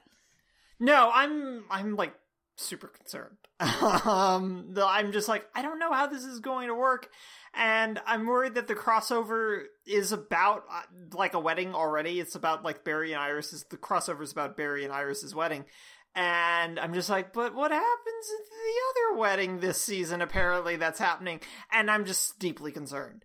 And that this will either, A, not happen, or B, get really short-shrifted, or C, something else significantly worse. Which at least C, killing her is off the table. But I don't want them to lean it. I don't like that they're leaning into it, because I know what's because I know that this isn't something that's necessarily going to stick, in that Lima's going to be around. And that makes me sad. Yeah. And so it's just, it feels like death by 1,000 cute cuts. Yeah. Of like, I was really looking forward to this, and now I'm just sort of like, oh, but she's going away. Yeah. Wow. Yep. Okay. Well, we'll see what happens with that. We will keep you appraised, listeners, on our thoughts on that. Let's talk about Supercore. She bought a media empire for her best gal pal. Yeah. Okay, after the really unfortunate handling of Comic-Con and the, like, just very hashtag not all superhero actors of the cast's response to that, like, which was ridiculous. I was encouraged that that's the cast, that's not the writers, and the writers have continued to maintain what they, like, what the rapport they'd established. Yes, it's over the top and ridiculous. If you want to, like for just regular friendship, but okay, that's fine. That's what the pattern they've established. And yeah. I also loved like this sense. It doesn't feel like this vision of Mon-El is the only thing that wakes up Kara. It's also like that all these other people in her life have reached out to her at the same. And when she goes, like, she doesn't respond to lunch or to brunch. You like, she turned down pot stickers and then she blew off brunch. Clearly everything is wrong. And Kara, like, I thought that was just a lovely little, like, way to signal to each of the different people in her life, you know, how much stuff she's still going through. So I thought that all of that really worked. And I think bringing Lena into the work sphere is really smart. Hopefully it'll give James more to do too, and they can interact. Yeah. So yeah, because you know, she's got the actress who plays Lena has chemistry with everyone with the chair. So like, the hopefully does, yeah. Hopefully that will help with just like plot lines in the workspace. Any other thoughts on Supercore? No, I think you tackled everything, and just the way that they can integrate Lena into different spheres, I think it will be really helpful, especially now that they've successfully written Calista Flockhart off in a way that, sure, makes sense for her to be the press. I'll take it. I will take her being the press secretary to President Linda Carter, who is also an alien. I will take that. I am okay with that. That is, and just like doing constant jabs at Trump. Yeah, the moron comment. Coincidence or reshoot? What do you think? Total reshoot. Last minute reshoot, right? I think that is very much a last minute reshoot. Because there's no way that was coincidence. That was a last minute reshoot. Yeah. And it was a very good last minute reshoot. It was wonderful. But no, so I'm excited about what that means. And it also means that, like, Morgan Edge, who I guess we should talk about next, for the new stuff before we like transition to how this is also sort of an epilogue for the finale, is that it allows like their villain to be a lot more central as opposed to peripheral, which is something I think the show has struggled with. But that's also something all these shows struggle with, is that the villains sometimes feel a little too peripheral. But now you've got, in particular where you can't have a villain that does a lot of punchy punch stuff, because that gets really boring, having a villain that has grudges against other people in these things and can do things to them through his nefarious business means Lena and James and Kara's like job all get affected. And I think that's a really smart play for them to make, and it also allows me to make more hard eyes when Lena does things to make sure that Kara is okay and secure in her job. Even if Snapper's on sabbatical, quote unquote. I saw some people referencing Edge, which that's just a stupid name, but whatever. Okay, it's such Morgan Edge is a very comic book name. Yeah. And we're just going to have to live with it. Well, as people were referencing him as Maxwell Lord, like a retread of Maxwell Lord. It's like, shut your mouth. Adrian Pastar is much better in this than Bettinelli was. It's also, like, much better casting. It's not even close. No, and it's much better casting. And, like, Lord is very different from Edge. Because Lord was just, like, this vaguely weird, sort of gross Elon Musk-esque, but this is a guy who's willing to nuke an entire city for his project development, his building development plan. This is a much bigger threat than Lord ever really was going to be. Yeah, and also I saw people referencing him as a Trump stand-in, and it's like, yes, obviously there's elements there, but like... Right. But it's not, like, in an aggressive way in any way, shape, or form. I mean, his jabs about the media is, like, the extent of where that goes, really. Developer, sexist, and misogynistic, and, like, yes, and there's just through lines, but, like... Yeah, that's corporate America. Those are villain through lines. Like, yeah. It's like... Yeah. It happens to be that our current president shares many traits with people who are usually written as the villains of everything. So, you know, that's not on Supergirl. No. Yeah. Any other thoughts on this one, or shall we move on to Flash? Well, how did you feel about how they sort of dealt with Kara's, well, I can only be Supergirl because that's the thing that makes the most sense, and as, like, a retreat away from, like, emotions and feelings and that kind of thing. I felt like it didn't play particularly well, in part just because I've seen this sort of storyline a gazillion times, or read it a gazillion times. And so I was just sort of like, please just resolve this in this episode, because I come here for bubbly happiness, not sadness. Well, yeah, and I think it made sense. I thought, like, the delivery... it makes sense for it to happen here. Yeah, but... and the delivery of Kara Danvers is a loser, Supergirl saves the world, why would I ever... You know, like I thought that...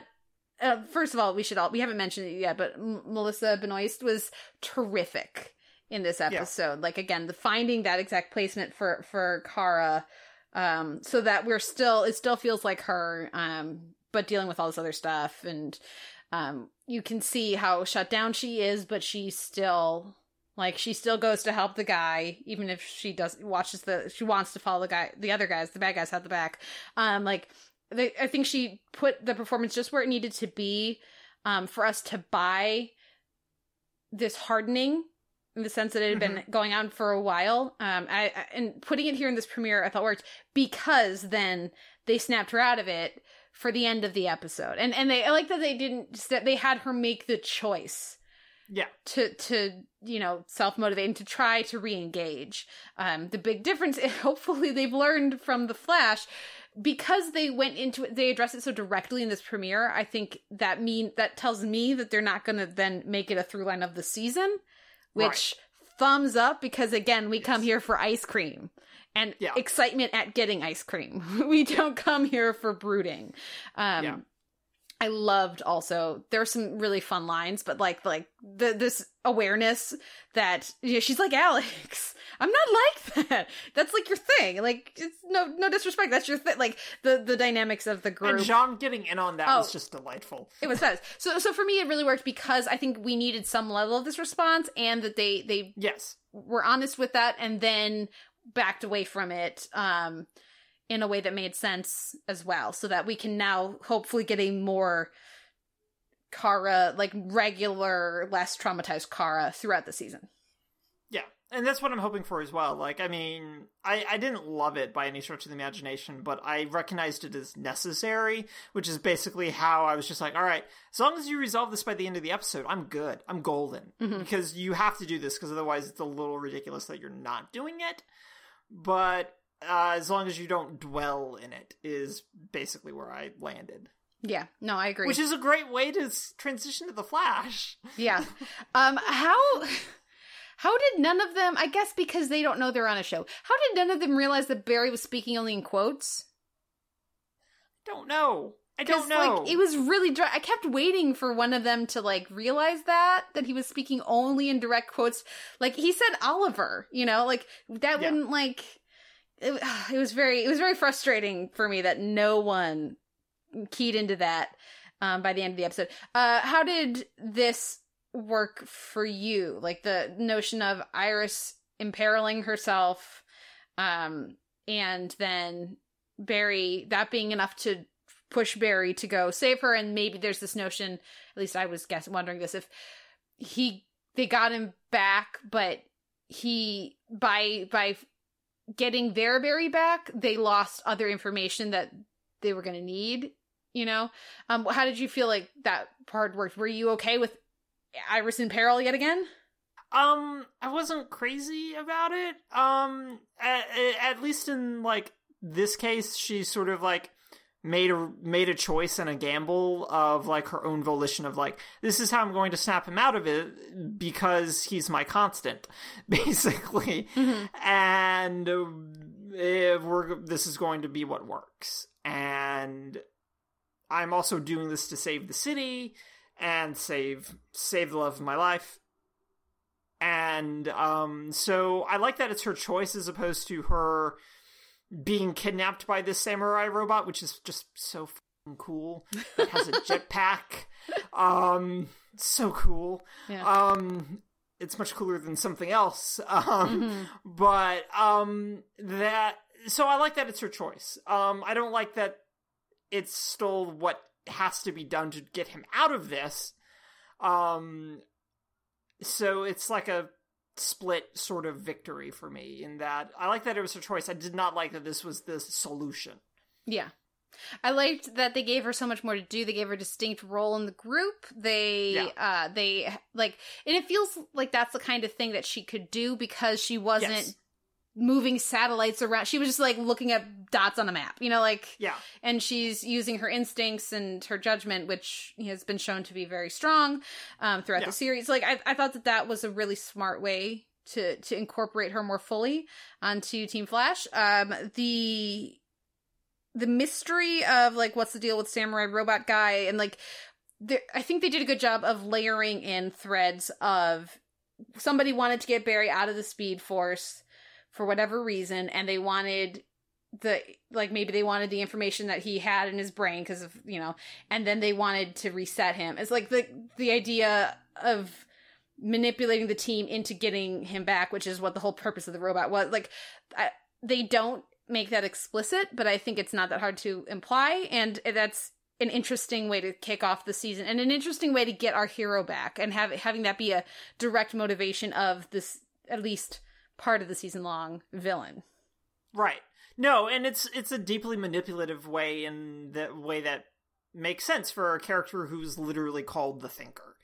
And despite his Borg-esque appearance, his cheap Borg Halloween costume floating chair knockoff appearance, it fits with a character that is going to be thinking light years ahead of them as opposed to running light years ahead of them. Yeah. And so I'm excited about that aspect of it, as I've been since they announced that they were going to do DeVos as the main villain this season. Because God, I'm so tired of speedsters. So I'm, even if he doesn't necessarily know he's was in the Speed Force, he knew he was somewhere. Mm-hmm. But every villain knows about the Speed Force, so I just assume the Thinker does too, and I think that's a fair assumption to make at this point. Yeah, probably. Was there anything else? Grant Gustin was really good in this episode, I thought. I thought he was fine. I didn't think he was great. Yeah, no, I thought he was really good. I enjoyed his, as they refer to it as beautiful minding, but I also, like, acknowledge your point of, like, how dumb is everyone on this show? Mm-hmm.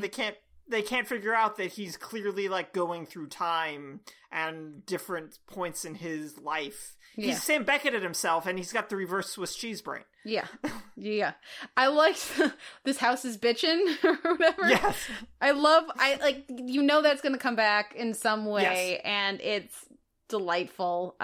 Super, that's like the delivery from Carlos Valdez, like, does this mean anything to you? It was so much fun. I also really liked the little moments we got with Caitlin, like, back on the team. I'm not interested in Jekyll hiding with that's not interesting at all, but no, it's not. But I like the way that Danielle Panabaker is pitching her performance of Caitlyn. I think that's a more, like, there's a level of detachment here, and just more pained or like scarred, you know, that I think works really well for and complements the dynamics of the group more than bubbly, less scarred Caitlin. Yeah. No, I absolutely agree. Even if from like a costuming level, I go, oh, ripped jeans and a choker. Mm-hmm. That tells me bartender. And it's just like, literally anything else can tell me bartender. But we're going to go with the shortest shorthand possible here. But no, I agree that Panna Baker's performance is what carries that. And her willingness to like play up the scarred nature of it, especially when they need that balance now more than ever without like Julian being present and quickly shuttled back off to England, that they need some sort of not resistant, but a different level for the team to play off of, especially if there's not a Harrison within the group. And they don't even like, they acknowledge like Harry's passing and everything, but they also very quickly don't reintroduce Harry to us, or I'm sorry, they acknowledge HR's passing, but they don't reintroduce Harry as a part of the team in any way, shape, or form, or even talk about him really. And so they need that kind of foil within the team, because otherwise it's just a bunch of people who want to do the right thing and maybe sort of argue about that, but all really deeply love each other. Yeah. Yeah, no, I agree. I didn't miss him. I didn't miss Kavanaugh here. And hadn't thought about her filling that role, but you're right, that does help balance everybody else. So. I mean, it's not the same type of thing, but it's at least enough of a distance. Yeah, no, it's good. It works well. Anything else on this? Or it's time for Legends. Let's talk Arubicon. And what do you think of them making the team just totally pathetic? I didn't buy Ray in the tech sphere. I didn't buy that at all. But, like, the rest of it, I thought was so fun to just make them total failures. No, I really enjoyed that. Even if Nick Zano's character, whose name I still can't remember, and it's been a season. Yeah, Citizen Steel, right? Captain Steel? Yeah, Citizen Steel. Yeah. Commander Steel something. Yeah. Is sort of pathetic. I mean, he's a superhero still, but he's operating in a city in which... There's a Kid Flash. They don't need him. And he's Central City's second most popular hero. And it's just, he's more popular than Vibe? I was like, I'm pretty sure Vibe's going to meet him too. I feel like Sisko would argue that point a little bit. Even just based on costuming. Yeah. Yeah. Yeah. But no, I liked how everyone was just sort of like except for Rory, who's clearly very happy with his life right now. But no, I liked how, like, our central three within this episode were all, like, deeply unhappy with their lives. And everything... You put Sarah Lance into a Bed Bath & Beyond setting, being yelled at by manager types, and it's just like, I'm here for this all day long. Yeah. The only thing that doesn't work is that that's never where she would be or what she would be doing, because she would be with her father. And like, they're trying so hard to like get you to not think about that in this and also in Arrow, especially when they keep going back to she's my baby girl. We're going to talk about when we get to Arrow. Like the fact that, yes, like Captain Lance has all these issues with Laurel, but also his other daughter has totally abandoned him. Like, and he just neither show wants to acknowledge it. No, and when he's having a really hard time, and like, are you kidding? They've been gone for what, 6 months? That's not long to be bumming around, spending time with your father that you never see because you're gallivanting through time. So, like, yes, it was funny, but. You know, and I think with the way that the level at which this is pitched, the mostly very comedic, I think that works. But yeah, I always think of that with her. No, and I think that's a fair thing to think about, especially, again, to your point about what the Arrow premiere hits just aggressively hard. But we'll talk about that in a minute. The rest of this, I thought, was just kind of sort of fine as, again, a way of, like, rebooting things. Rick's time authority guys are just sort of whatever, we need something for Arthur Darvell to do, I guess, because reasons. I mean, it's just, I think your point about them just sort of being pathetic, I like this idea that they're just jokes at this point, and how that'll frees up the show just to be funny. Like, these are all people who are generally competent at what they do. generally competent in what they do. They just really generally suck at this thing that they do. Mm-hmm. But it's fun and it's funny, and just the ridiculousness of how easy everyone's chemistry is, both actors but also as characters, I think just helps propel the show, even in an episode that virtually has no subplots at all. Yeah. And a lot just allows them to sort of like go through a lot of stuff in an hour.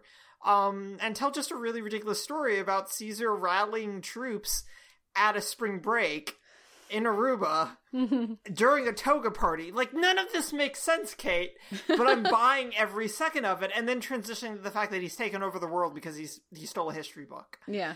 To which I go, how did he steal a history book? Without, like, it's a big book, Kate. Mm-hmm. I really don't understand how he just lifted that off Nick Zano's character. He's not the brightest, let's be honest. No, he's very dumb. He's very good at his history stuff, and that's it. Yeah. Did anything else particularly stand out to you? How do you think that they're going to, like, write out Victor Garber? Oh, yeah, I'm actually kind of glad that they're going to, as much as I love mm-hmm. Victor Garber, don't get me wrong, but the acknowledgement of Jefferson and Stein being in such different places, I thought was really nice, and certainly counteracting the old white dude kidnapping a young black dude to use his body so that he can go off on adventures. Like, woo! Very glad that they are, like, had the characters talk about that and then have this be his way of paying him back for having done that. I thought was nice, but and bringing back the daughter, I think, is why. Like, they'll figure out a way to stabilize Jefferson or find someone else for him to bond with, and then they'll let Stein go back to recurring to go and spend time with his grandchild. So, that'll work. I'm not sure I buy, like, this full steer into bitchy rip. Didn't, like, there are parts of it that felt like a through line. It doesn't work. But I think, overall, I don't buy it. I think it would work much better if he was like the, I can't, there's only so much I can do for you. Like, I built this whole bureaucracy and so I can only bend a few things for you guys. You keep screwing up. Like, but then, like, let him slip out the back door. Like, that I think would have been, again, very, very common, a very common, like, stock character, but I think it would have worked, like the more the Skinner figure, I guess, versus what they do here. I don't buy it. Like, having been through what they went through, I don't buy Rip behaving this way towards his old team. No, I don't either. And it's sort of like, I get that it's been, like, a number of months for him, and it's only been 5 years literally for him. Like, or however long it's been. Yeah. But for them, it was like 2 minutes. Yeah. And the degree to which he's changed towards them that much seems just aggressively weird and forced to propel this narrative forward, though. The only other good thing about the Time Authority is that clearly Sarah and that other woman are going to fall in love, and it's going to be very lovely. Yeah. They're going to fall on something. Yeah, they are definitely going to fall on something. But we'll see. We'll see what happens with the rest of the Time Agency, but the Time Bureau, I should say. Let's move on to the last episode we're talking about here, and that's the Arrow premiere, Fallout. After having broken up with the show, how did it feel to come back? God. Show's dumb, Kate. Like, I thought it was a solid premiere. Yeah, no, I appreciate the fact that they're just like, all right, here's virtually everyone's status. Yeah. Except Thea's in a coma. Yeah. But everyone else survived the massive explosions. And I just went, okay, except for the one character that we needed not to survive for the sake of the story we wanted to tell. So we're going to kill off Samantha. Yeah, I thought she was going to be in a coma, especially when he said, my mom's gone. I was and not dead. I was like, oh, she's going to be in a coma along with Thea. And I was like, oh, they only did one of them. That's probably better. But 2 comas. Double coma, dueling comas, as it was, as it were. Okay, let's go through some of these threads. I think Paul Blackthorne has been a real boon to the show overall, even if they keep giving Lance the same things over and over again. I can't decide whether I applaud the reality of having him so frequently backslide in his sobriety, or I'm frustrated by the repetition of it, because I think it is very honest. Yes. But you gotta, eventually you need a new well to also draw from. Right, and that's the issue, is like they find different things for him to backslide due to, ish, but it's just the same thing for the character all the time, and that's sort of like the issue that the show sort of has, is that they can't find new dramatic wells for a lot of these characters, even if they suddenly have one for Diggle, which I'm very interested and excited about in this episode. But it's just like him constantly sort of threatening to backslide or actually backsliding is just, it's difficult to watch, and I can almost feel Blackthorne just getting really frustrated. Yeah, I mean, he's doing like, a terrific job with it. He is. Like, some vocal performance was, he just, like, layers some alcohol, but clearly hasn't had those 3 shots yet. Like, yeah. That was good, but again, he's gonna... He wants something else to do, he's bored. Feel like. Yeah. He's just like, I've been doing this for 3 years now, I feel like. I feel like Quinn's been, like, on the verge of this for, like, 3 years. He was definitely doing it, like, when I was watching the first half of season 5. Yeah. That I'm just like, all right, he just needs something different to do. Yeah. And the way that they're overemphasizing how he's responding to Earth 2 Black Laurel is just, it's driving me nuts. And I'm glad that there's a conversation about it. And I'm glad that he feels that deeply about his daughter. But it goes to, like, well, your point regarding Sarah and just being like, what? Does he really? And it's just like, the segregation of a shared universe makes this very difficult to sort of buy into. Yeah. Well, and maybe they can bring up later the notion that he's also projecting on as well. Like, there's also this loss of Sarah, too. Like, that would be a smart thing for them to pull in. I don't know that they will, because they don't want to say anything bad about one of their stars, you know, on the other show.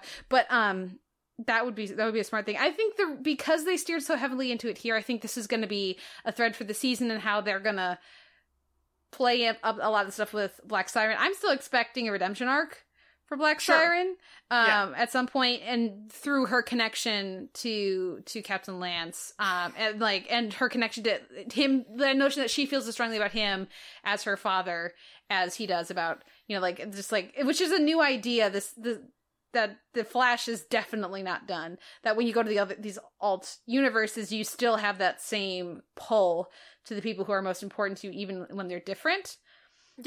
So, I mean, the Flash sort of did that, but not to this extent. Yeah. So we'll see where they go with that. But I think that means, I'm slightly encouraged by it, because I think that means that they have a plan.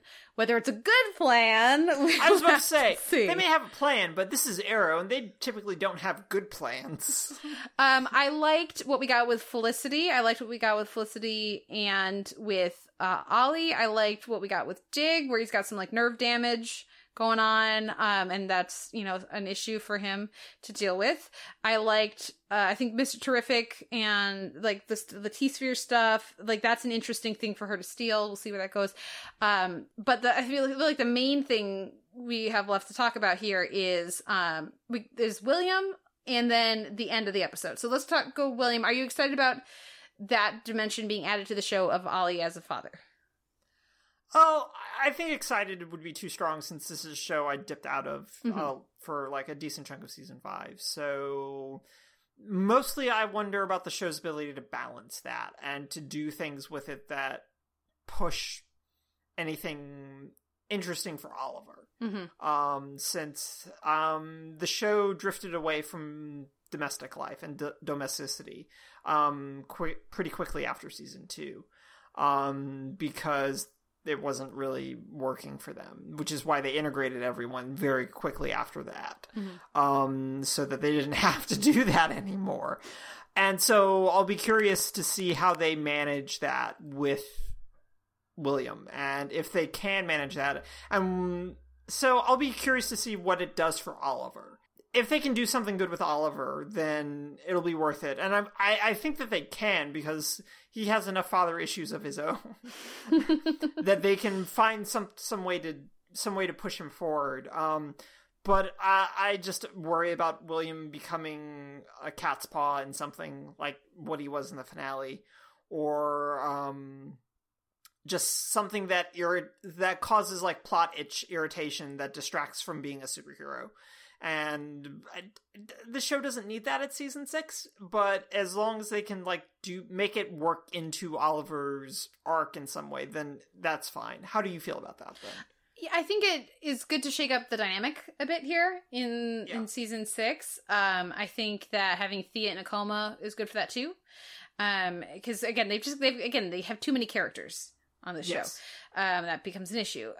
So having different, seeing how Oliver, especially Oliver at this point in the show, is affected by having a son as a regular part of his life, I think will be interesting. Seeing how that affects Felicity, I think, is much more interesting, because I love this notion that she's not super domestic and that we know she's not. We've seen her try to cook things. Yeah, but as far as, just maternal and instinctually wanting to be involved in the kid's life and everything, and just I think it follows well with the other tension between them when she found out about the kid and that he'd been lying about the kid too. So I think that there's potential there.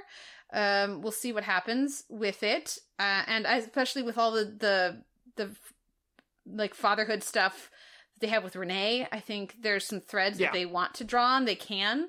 But I absolutely agree. There's a lot of potential for it to just be the same, who should be kidnapped this week? I think it's the main character's son. And the potential for annoying child syndrome is really high. That being said, I like that Oliver's nanny from when he was a kid is back. I thought that was nice, a nice little touch. And so we'll see how much of a presence she has. I hope she has a significant, proportionate to how much William is around. Yeah, that would, I think, be appropriate. So we'll see how that part goes. Any final thoughts on Arrow or any of these other premieres? Do you want to rank them? You want to talk about the the fact that everyone knows he's the Green Arrow again. Yeah, it's why go back to that again, unless you're going to confirm it. But I think they've gone so far with the Green Arrow being wanted by the police that they can't have that be confirmed, and so then it becomes a matter of they brought in Human Target guy last year to undo this, and I mean they have a photograph. That could be photoshopped, so that's not.